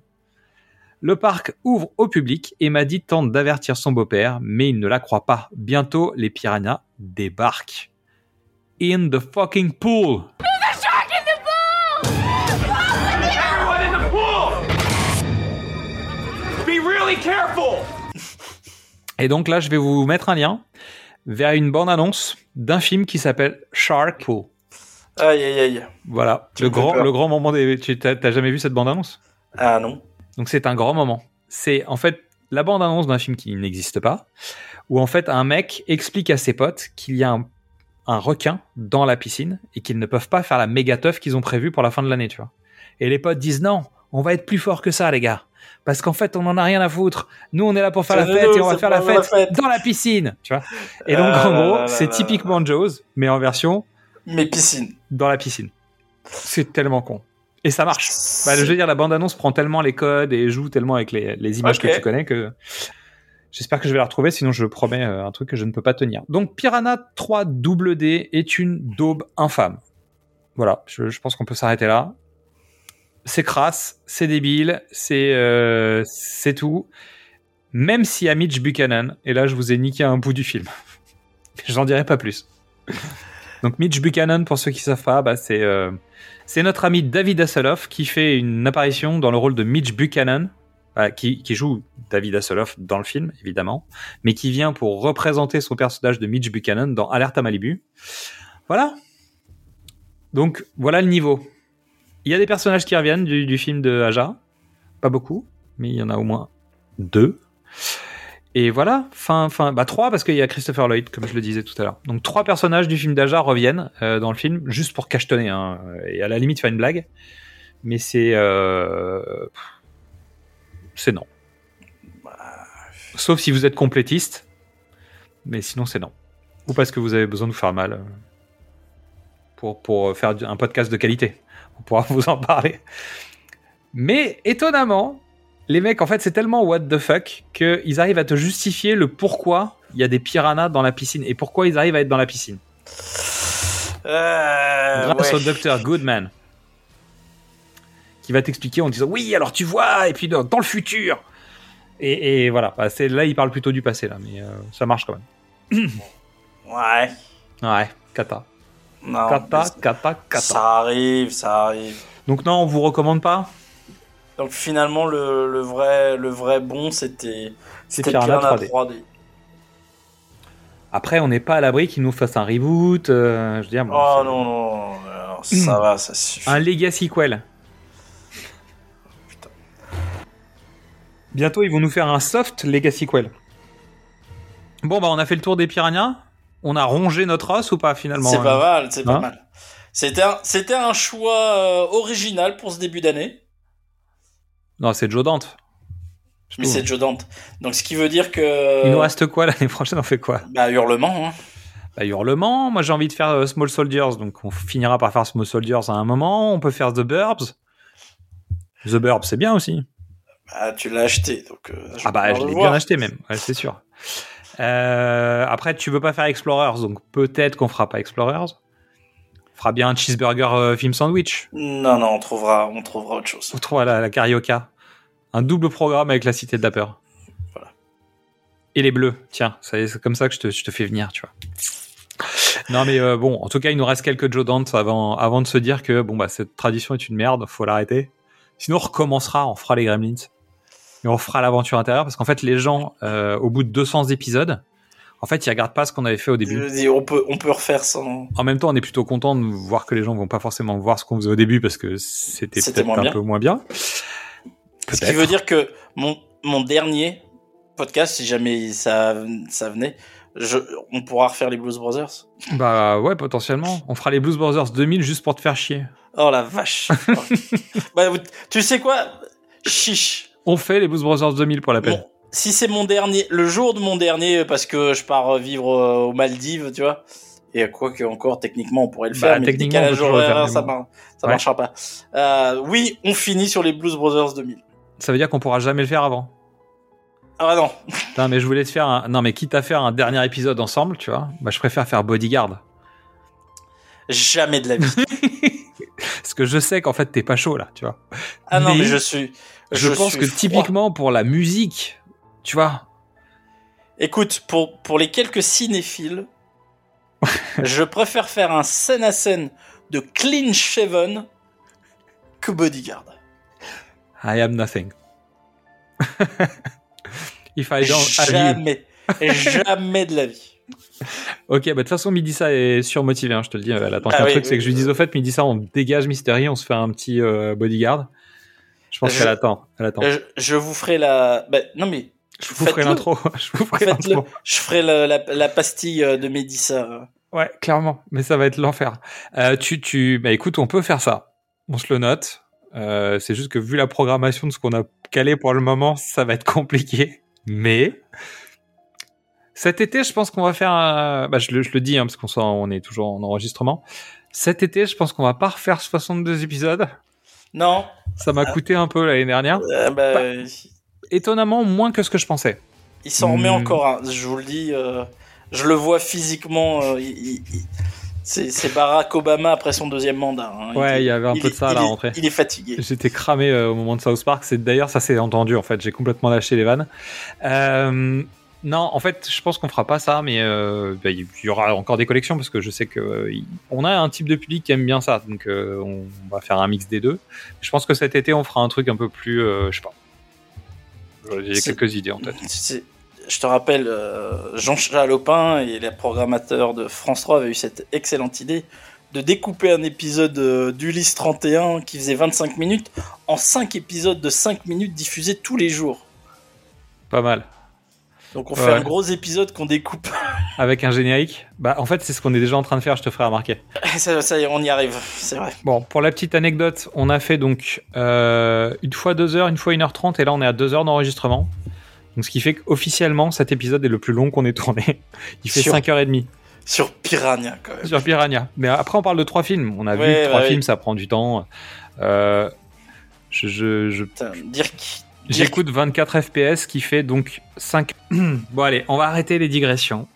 C'est l'heure de finir le mois de janvier tranquille. Février, vacances, vacances? Before ou after vacances? Euh, bah moi j'avais envie de partir euh, à Vienne, Ah ouais? Prendre le train. euh, Pas mal. Qu'est-ce que t'en penses? Bah, ouais, pourquoi pas. Mais en amoureux, quoi. On prend. Non, on papote, on voit, on, Ah.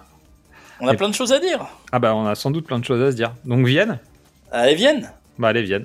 Ad- advienne que pourra, donc. Ouais. Bon, bah, écoute, on va s'arrêter là. Allez, c'est parti pour la conclusion. Bloup, bloup, bloup. Merci à toutes et à tous pour votre écoute. En février, vous allez avoir un programme spécial qui sera dirigé par Steph et Midissa. Donc le reste de l'équipe de Le Pitch était presque parfait. En attendant, vous pouvez découvrir ou redécouvrir tous nos autres formats du cinéma au top. Précédemment sur vos écrans, Qu'est-ce que c'est Bond, les films de l'avant, les films de l'amant et les pitchs d'une nuit d'été. Vous avez pu le découvrir il y a quelques jours, le Ciné du Commerce, notre nouveau programme, avec un nouvel intervenant qui s'appelle Quentin. Euh, en février, nous revenons avec Mystery pour la Saint-Valentin, un épisode spécial, ainsi qu'un épisode surprise dont je ne vous parle pas pour l'instant. Toujours est-il que vous pouvez venir nous en parler, gratter des informations sur Facebook, Twitter, Instagram ou TikTok. Vous avez toujours nos playlists musicales pour continuer nos épisodes en chansons sur Deezer et Spotify. Vous pouvez toujours vous inscrire sur la newsletter sur notre page Ocha, donc qui est l'hébergeur de nos podcasts, sur le pitch était presque parfait sur Ocha. Et il est temps de vous dire à très bientôt, ici ou ailleurs. On fait la fête Dans le plus grand parc aquatique au monde, la fête n'a jamais été aussi torride.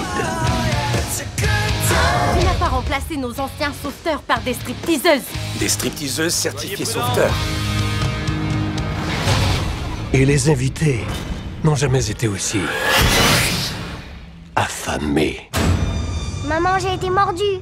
C'était un piranha. Ce n'était pas un piranha. On croit qu'ils sont revenus. Ces piranhas ont passé des éons dans les souterrains des lacs et des rivières. Certains poissons deviennent confus et essaient de pénétrer dans les systèmes modernes de drainage. C'est toi qui me touches Peu importe, j'aime pas ça.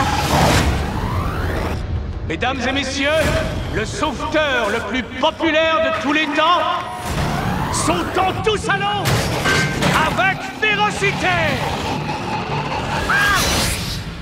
Il y a quelque chose dans l'eau Alors que vous pensiez sécuritaire Il y a des gens qui crèvent, faites quelque chose de remettre vos lunettes 3D. Premièrement, je ne suis pas un sauveteur. Je l'ai jamais été. Deuxièmement, nous assistons à la sélection naturelle de l'univers. Deux fois plus d'action. Il y a quelque chose qui va pas en moi Mais qu'est-ce que tu m'as fait? Deux fois plus d'horreur. Et deux fois plus de dés. Apportez-moi mes jambes.